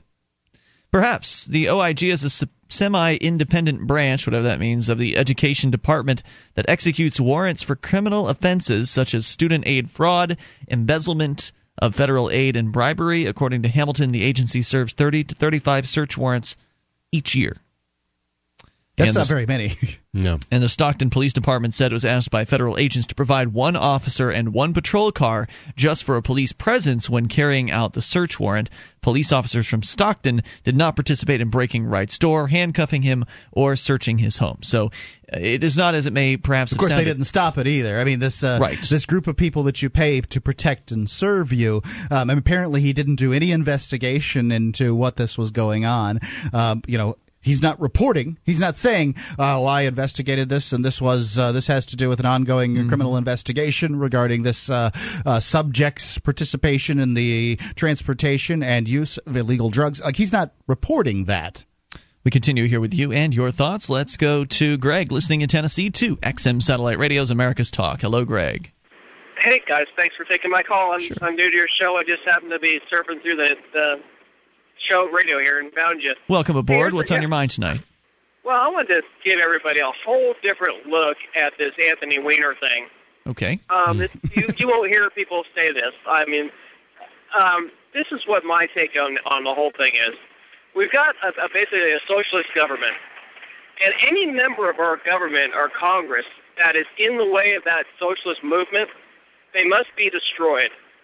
And this is what they're doing into uh, uh, what's his face. Um, I'm thinking of Ron Blagojevich because Ron Blagojevich, the day before he was arrested, he said that his state was no longer going to do any banking with Bank of America at all. And then lo and behold, he gets arrested that night, and we know what happened to him.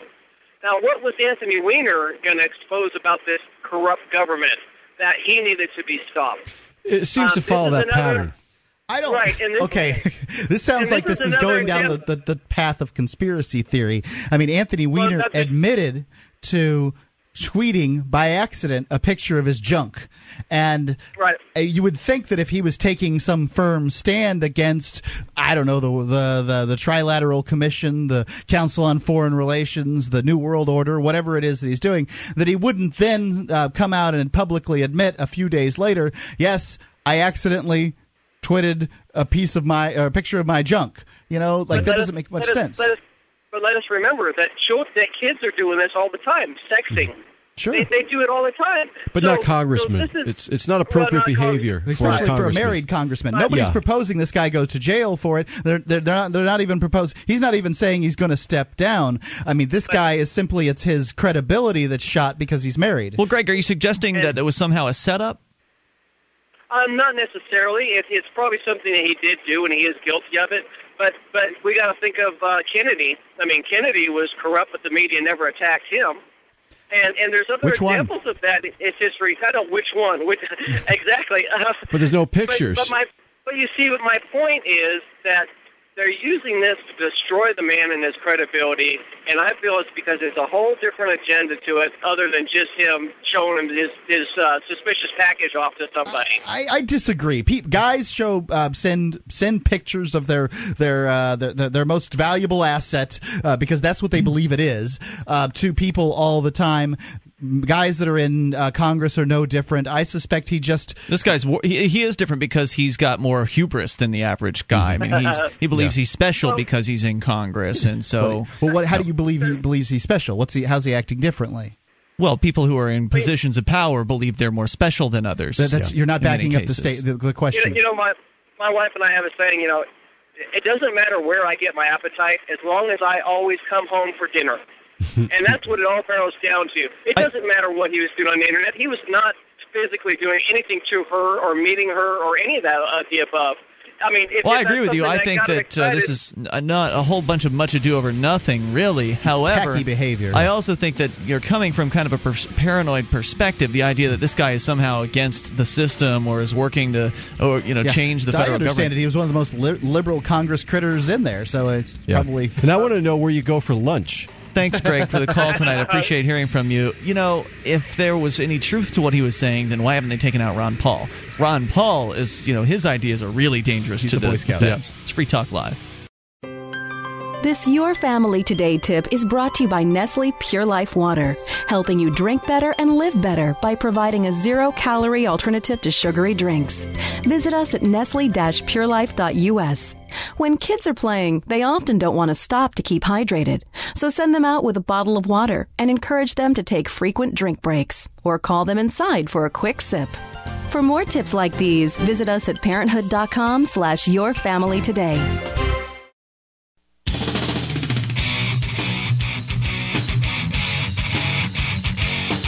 This is Free Talk Live. You can dial in toll free and bring up what you want. 800 259 9231. That's the SACL CAI toll free line. 1 800 259 9231. Join us online at freetalklive.com. We give you features there for free.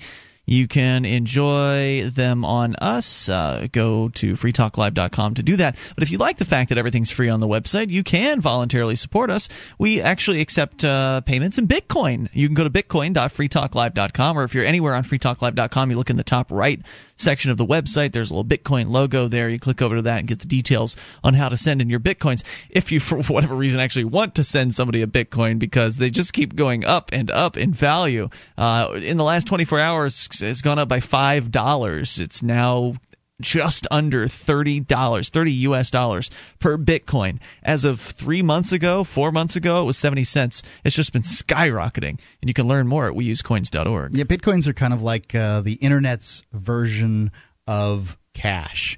They're an anonymous internet currency, and it's gaining popularity every day.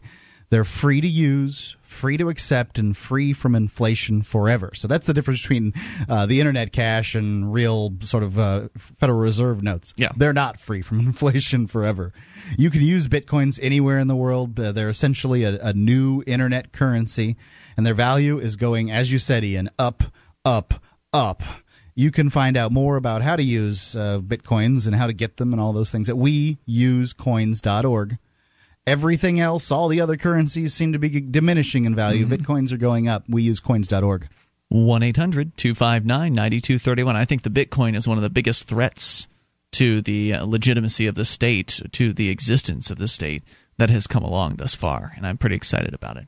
All right, so we'll continue here. But by the way, just one, more thought on Greg's call there. The idea that this Weiner guy has been set up. It's just a big setup, and uh, the, the, the, world powers are trying to crush him because he's threatening the socialist uh, United States of America. And I don't know what his policies are, but he's a Republican or Democrat or something. He's a, well, he's a Democrat, Democrat, but the guy who allegedly brought this out was Breitbart of Breitbart TV, who is mm-hmm. a, a, Republican operative. So many times these things also get stoked up from the opposing party. I just know that if, if it's somebody fun and games in the poli- yeah. political arena, if, you know? if somebody was actually a threat to the status quo, then I think we would have heard about him before. Mm-hmm. And I never heard about this guy. So as far as I'm concerned, he's just like any other Republican or Democrat, just another control freak, somebody else who believes he knows best how to run your life. That's why he ran for office, so he can try to run your life, tell you what to do, tell you how much to pay him and his buddies in the federal government, and get rich. Right. So the idea that there is some sort of cabal of people that is uh, has brought this about because he's somehow threatening the existence of uh, the socialism in the U.S. government. And by the way, it's socialist and fascist all at once, like all mm-hmm. rolled into one little ball. Well, fascism uh, is sort of a it's a form of socialism. It's just that you've got the the state and the and the big corporate powers in bed together right out in the open. Yep. Uh, well, of course, socialism is total control by the state of all uh, industry, though, right? I mean, mm-hmm. that's that's where. Well, the National Socialists in, in Nazi Germany, that was a fascist government. That was, and, and same with um, uh, Mussolini's Italy. And Mussolini was a former communist, and then he became the fascist leader of Italy. And and he and he best said it. He said it was the merger of state and corporate power. So I brought up this uh, question of well, if it's true that there's a, you know the evil Bilderbergers or whoever are trying to crush those who would threaten the status quo, then why haven't they crushed Ron Paul? Your response, Mark, and we were going to break, so you didn't have much time to respond. Was well, he's a Boy Scout. Yep. Well, okay, yeah, it's true. You're probably not going to get a picture of Ron Paul tweeting his penis uh, on the internet. However, it would be all could, shriveled up anyway. When, well, you know. as I understand, they could it, put him in a, front of a moving train and uh, and solve that problem. You could kill him off, but yeah. you, what I'm saying is, is you can't. Uh, you you may very well murder the guy at that point. I don't know, but you can't sort of undermine him from a moral standpoint. As I mm-hmm. understand it, if he won't go anywhere alone with another woman into an elevator or mm. anything like that, that's just the kind of guy he is. Gotcha. So your thoughts are welcome. 800 259 9231. We continue here with your calls and thoughts. Let's go to Dustin listening in Nebraska. Dustin, you're on Free Talk Live. Hi, I want to say something about like I appreciate everything you guys do. Like not just you guys, all of you guys. And specifically, I was watching the Jefferson Dance Party live streaming, and at one point there was 2,000 people watching that live. So, and um, I saw the little widget to donate to Talley TV, and I don't really donate too much, but I felt that I had to donate, so I donated. Oh, cool. And then later on, I was encouraging, you know, other people to donate, and uh, on Facebook, and other people said, "Oh yeah, I donated," and so then I uh, I messaged uh, Talley, and he said he only got fifteen dollars from it. It's ridiculous. People need to get more money like what you guys do. I mean, it, you take in your time and and your effort and your funds, and you know the opposition, the statists, they have so much money behind them. So, how many of the fifteen dollars was your money? it was only five, but okay. Hey, you know, you know not... it's.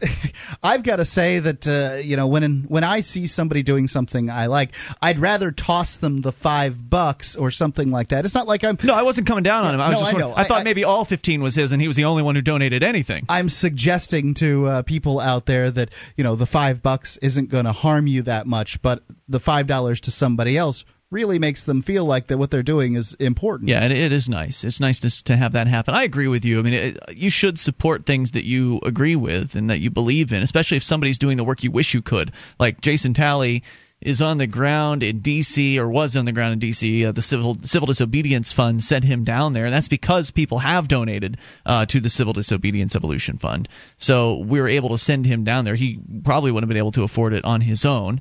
Uh, so it's because of donations like yours that uh, the CD Evolution Fund was able to send Talley down there. But Talley's also willing to take some risk. I mean, he's down there at this risky event where the police could have cracked down. They could have gone after him just for having a video camera, whether he was dancing or not, and they didn't. And so that's uh, that's good news. But it is important for people to support what they believe in, especially if they can't be there themselves to do the things that they're enjoying seeing being done. If they want to continue seeing those things be done, then it makes sense to get behind them financially. However, uh, I would never I would never rake someone over the coals for not doing it. Everybody has their reasons for or not doing something, and and they may be you know in the process of preparing to move to New Hampshire, and they may need every single dollar they can get, or they may be you know behind on their school loan payments, and they don't want the SWAT team uh, to come in and raid their home, or they may you know you you who knows what their individual circumstances are. For some people, it's just not something that they can do. Now, did all 2,000 people who watched that event, uh, could all of them not afford to throw five, three dollars uh, towards Talley's way? Of course, they some Exactly, of them that's could. the Seems point. pretty unlikely. Yeah. If a quarter of them gave a dollar, you know, that's Yep. still five hundred bucks. I mean, that's so much money, like to you guys. No doubt. I, I, you know, I, I have a general idea of the the the frugalness with which Talley lives, and that kind of money really would take him a long way. Yeah, it's there's no the doubt. truth. Well, you know, and I appreciate the, the, the, the suggestion, and hopefully people will take it to heart. But at the Well, same yeah, I want to encourage people to do that. Yeah, and and that's that's right. It's it's all about encouraging people and maybe giving them a reminder because some people will maybe they didn't see the donation link or maybe they just figured oh well you know I'll do it some other time and kind of forgot about it. There are all kinds of reasons why people will or won't do things, but uh, certainly positive en- encouragement is good. Like it wouldn't do me any good to get on the air every night and complain uh, because well not everybody's an amplifier. Well that's okay. That's I understood that going into this. I understood that by offering this show for free, and thanks for the call, by the way, I appreciate hearing from you. But by offering the show for free, that most people were going to take it for free and never send a single dollar in. Enjoy it.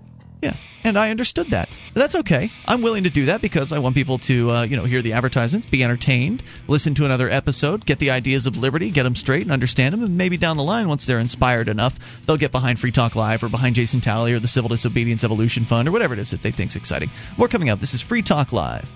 Are you looking for camping, hunting, or shooting gear? ManVentureOutpost.com carries knives, ammunition, scopes, binoculars, laser sights, fish finders, and boating equipment from manufacturers like Aimpoint, Bushnell, Otterbox, Crimson Trace, Ka-Bar, Remington, Streamlight, Winchester, and more. ManVentureOutpost.com. Family owned and members of the Better Business Bureau. Prices so low, some can't be advertised. Get an additional 5% off with coupon code FTL. Get it quick. Get it from ManVentureOutpost.com.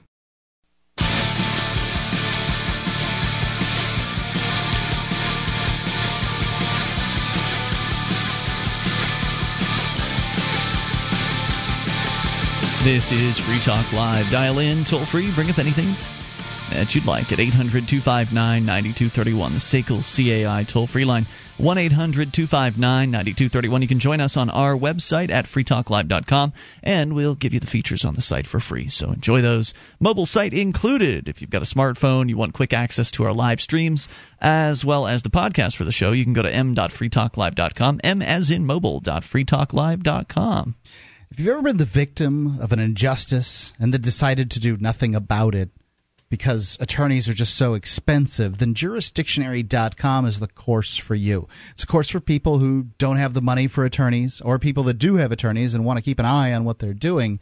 It teaches you how to use the court's rules. This is the kind of the, the, the education that you should have gotten in school regarding civics and law and that kind of thing. Well, jurisdictionary.com, they make it available to you. The four CD course is so easy the average eighth grader could learn it in a weekend. It works for plaintiffs or defendants in civil or criminal matters in state or federal courts and around the world, any of them that use the English common law uh, you know, system. And you can go to jurisdictionary.com, download the free tools that they have there for you, and buy the course. When you do buy the course, be sure to use the pull down mention, menu and mention Free Talk Live. It's jurisdictionary.com. All right, 800 259 9231. Let's continue with your thoughts and your calls. Michael, listening in Norfolk to WTAR. Hello, Michael. Michael? Hello. Hey, you're on the yes, air. how are you? Go ahead, sir. Uh, th- thank you so much. Uh, listen, uh, you're doing a great job here. I want to commend you for uh, uh, bringing in corrections on the story about the SWAT team raid uh, in Stockton, California. Uh, we we talk about freedom. We have to understand that it's it's rooted in truth, and uh, truth requires a tremendous amount of discipline and effort to get the right information, the right knowledge, and to apply wisdom in uh, interpreting that knowledge. And uh, uh, our big problem in terms of fascism uh, in, in history and communism uh, boils down to the basic truth that uh, men used religion to uh, make slaves out of people, and the fact of the matter is, Christianity was the religion used. That combined with the politics of Rome that Well- preceded Christianity. Right, right. I mean, So- people have been made slaves by religion for longer than Christianity's been around. People have made corpses by religion too. That's true. Uh, exactly, exactly. But I agree with you. The pursuit So- of truth is uh, is a very uh, valuable thing to, uh, you know, to to look after, and making sure that you check yourself and question yourself is is a very important part of that. Okay, so let's talk about one very uh, important untruth. The untruth that uh, has given us the America that we have today was uh, the notion that Ronald Reagan was a born again Christian. Yes. That was that was sold to America by Jerry Falwell, and in response to that, James Robison, who had been a, the, actually the the uh, uh, the kingpin in that movement, he he immediately went out of that meeting and wanted to kill himself, and has confessed it many times on television how he wanted to drive his his jet airplane into the ground. Now, the reason why he did that is because he knew that he had been a part of something that betrayed Jesus Christ. I'm co- I'm confused here for a moment. You said that the reason why America is the way it is is because Ronald Reagan claimed to be a born again Christian.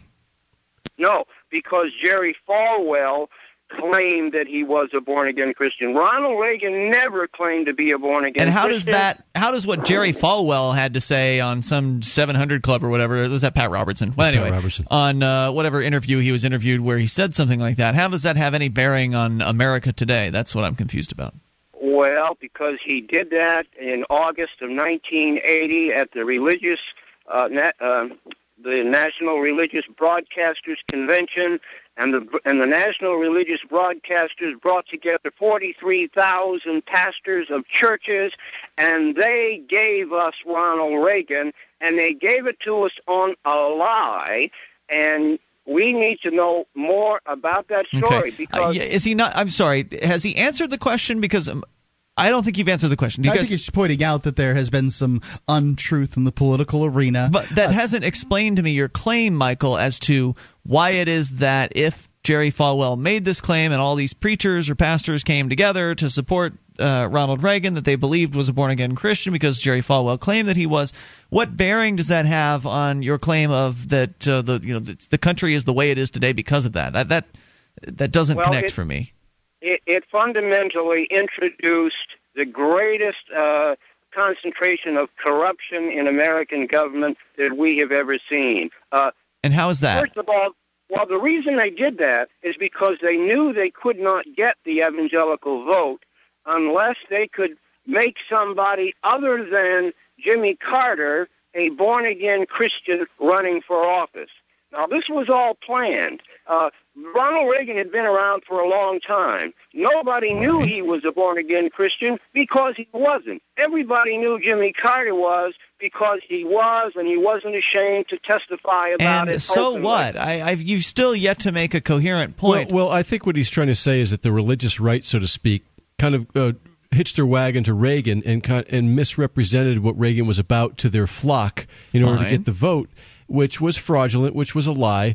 Reagan never denied it. Reagan played along with it a bit, but Reagan did usher in a, a, an era of big government and corporatism like we've never seen before. He was the one really back in the 80s that ushered in what we have today.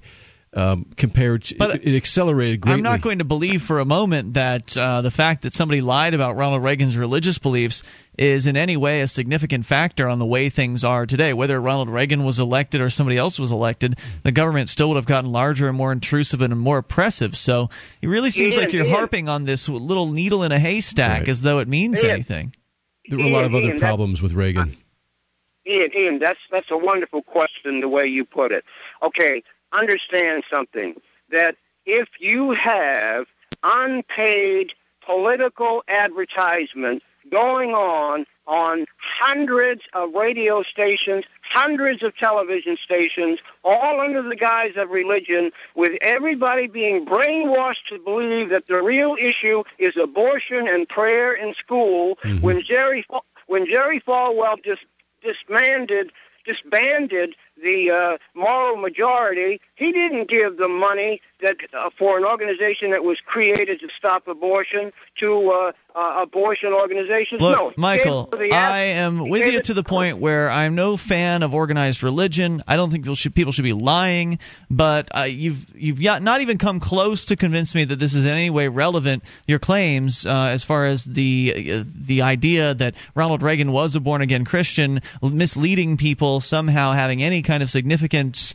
regarding the way things are today. And I, I've given you multiple opportunities to prove it. And I thank you for the call tonight. I appreciate hearing from you at 800 259 9231. And you know, th- when Reagan was president, I remember on the news sometimes they'd casually mention that they had an astrologer that he and Nancy used to consult with, Yeah. and it it was pretty wide. It was pretty well known, but there was this duality there where, where you had the religious right supporting him rabidly, and yet this guy really wasn't even, or wasn't even claiming to be a Christian. He wa- he had an astrologer that he consulted with. New Age, huh? And I don't Yeah. know, um, like I can't.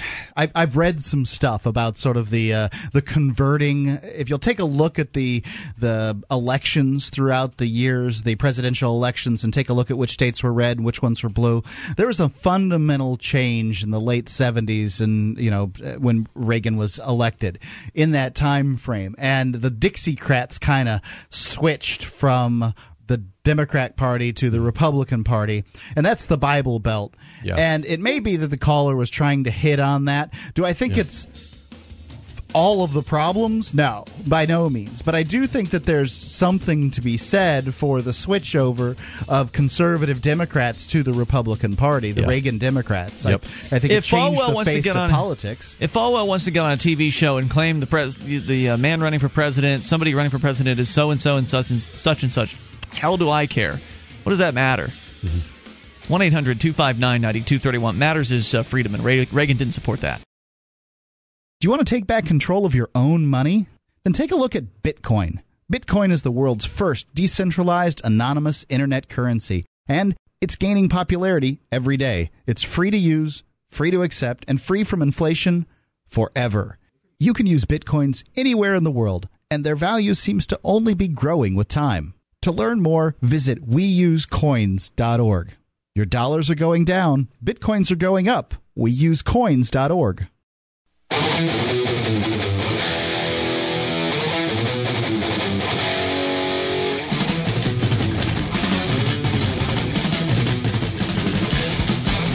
This is Free Talk Live. You can dial in toll free and bring up whatever you'd like. 800 259 9231. Only moments remain, but enough time for you and your thoughts. 1 800 259 9231. Join us on our website at freetalklive.com. And you'll find that the features on the site are free. Now, if you like the show and you want to help support Free Talk Live, you can become an amplifier which uh, AMP stands for Advertise, Market, and Promote. The idea is you send in three bucks a month to Free Talk Live, and then we'll take that money in and reinvest it into the show, get on more radio stations around the country, and bring more internet listeners on board, exposing new people to the ideas of freedom. Because, gosh, that's important, isn't it? It's been working. Yeah, I think so. Over 100 affiliates now, thanks to listeners like you becoming amplifiers. Go to amp.freetalklive.com. That's amp.freetalklive.com. Get more details there. As we continue with you and your phone calls, your thoughts, ladies first. Sarah is listening in Illinois to XM Satellite Radio's America's Talk. Hello, Sarah.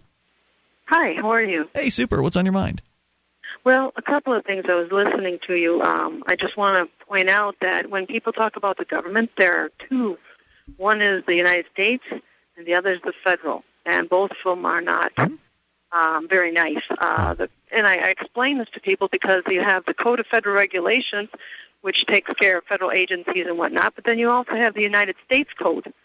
So that it, it tells us that there are two different entities here, but they overlap and they, they operate to us as one, but they are really two different op- um, entities. So this is a new claim to me. You're saying that there are two different entities. One enforces federal regulations, the other the USC, the United States Code. Right, they're, they're two different codes. One do they have two different of- sets of uh, courts, though? I mean, do they have two different sets of enforcers? Oh, they got two different everything there. You've got you see back. It, it all goes back through history to the day the Southern states seceded, and American jurisprudence documented that they did secede in law, and they were forced back in under threat, duress, and coercion, as you said. Uh, um, uh, what did they call that? Uh, gosh, terrorism. Mm-hmm. They were forced back in, and I've read the uh, documents on it. In fact, uh, an attorney for D.C., Missouri, and Texas wrote an article on how it happened and what they had done. So he documented that point in history, and that was the turning point. So the government that's involved today, uh, when people talk about de facto, it truly is de facto because Congress never reconvened. And I'd spoken to So, what are you getting at? So one I'm getting at is the debt that, that's supposedly out there, this $62 trillion debt or whatever. That's not our debt. Mm-hmm. No, of That's- course it's that's not our debt. Their debt, right. Right. Let Obama pay for that. Let the Congress people pay for that. They did this against what we have been telling them to do. Um, but one interesting point when you were talking Well, some people are telling them they want handouts, and, And some so- people are saying tax tax the rich people more. They can afford it. Right, right. I know. And it comes down to um, growing up is sometimes difficult, and we expect our teenagers to grow up well. It's time that we um, start growing up and start lobbing off all the social programs, which are in fact detrimental to what America is supposed to be about. That sounds good to me. I'm with you on that far, and uh, thanks, Sarah, for the call tonight. Appreciate hearing from you. To um, go in a little bit more to what she had mentioned, uh, there was a court case called U.S. versus USA a while back that you all, you might want to research a little bit because it, it seems like there might be some truth to what she's saying. I don't know the degree to which it is, but uh, th- there's court cases to uh, to make those distinctions. Well, in a lot of cases, the legal land theories very much seem like they could be for real. Like the the idea that the government writes your name in all capital letters, and it's because you're a corporation, and da da da da da. Like it all seems like it could make sense, and that it's yeah, okay. That, that I get that. But if you actually try to apply the ideas in any sort of real form, like by telling the court, well, that's my name in all caps, sir, and that is therefore not me because my name is a, a capital letter and then small letters, uh, that doesn't work. They, don't- they won't do anything. And the idea that you could somehow and she wasn't proposing. She wasn't proposing She wasn't anything. proposing she was just saying that this was the uh, the origins of it. Yeah. And I suppose one can make the claim. All I know is the government is too big.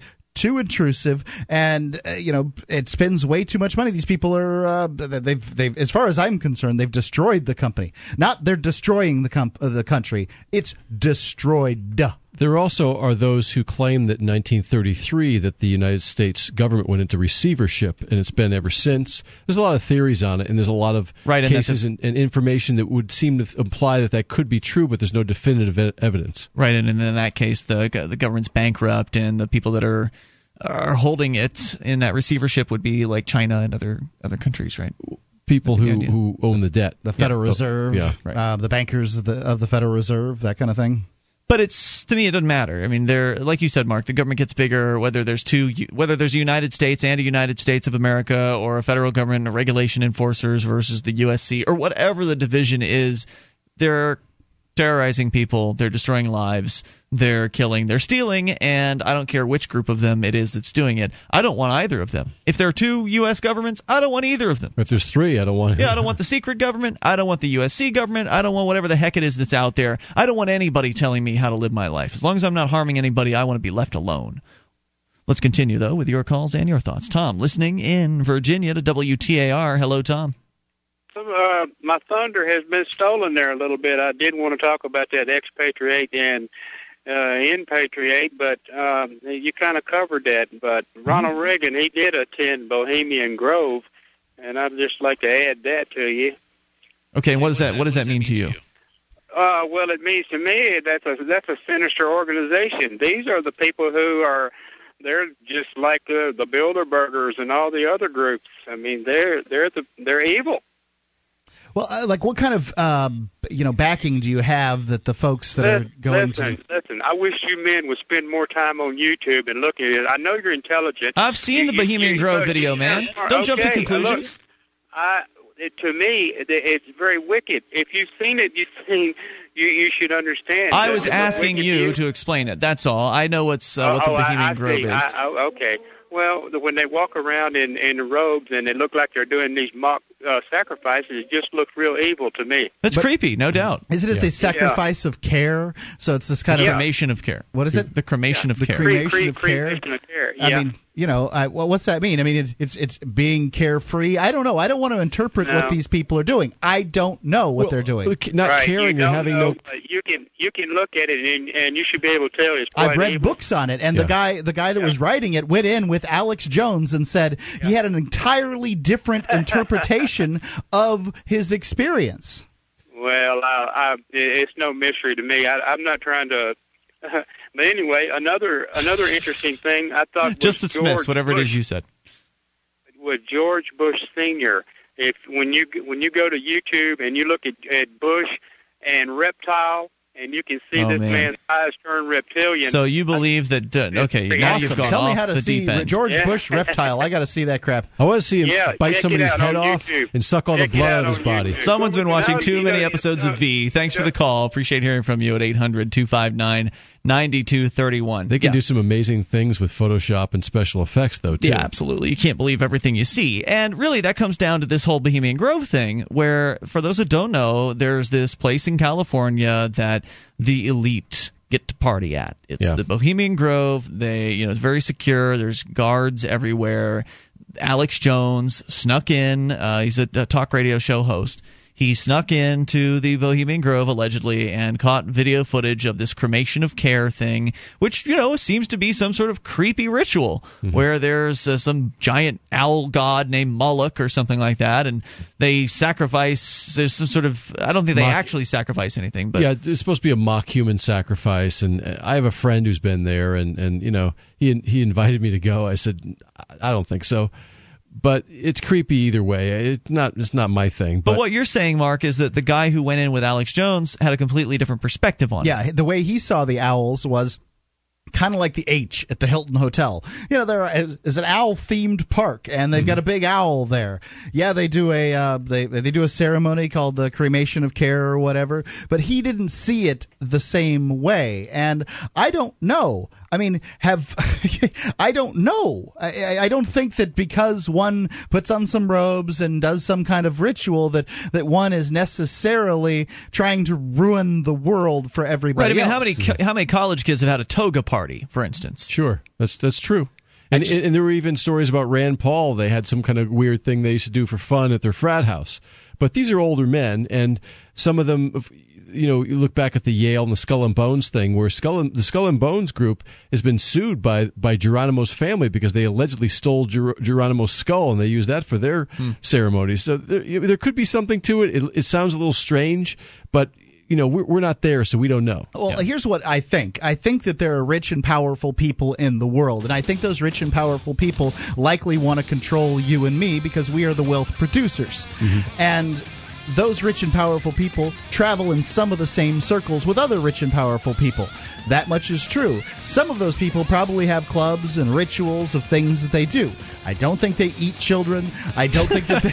I do. I think they do. I, I don't think they do any of that stuff. All right, we're out of time for tonight. Back tomorrow night. Join us online in the meantime at freetalklive.com. You can listen to Free Talk Live on the radio via podcast, the webcam, and our live streams at freetalklive.com. Not enough options? Now you can listen to Free Talk Live from any phone, anywhere. Add this number to your phone 760 569 7752. It's a long distance call, so make sure you're familiar with your phone's calling plan. The Free Talk Live listen lines are airing the latest episode of Free Talk Live 24 hours a day, including our live shows. Call 760 569 7752. That's 760 569 7752.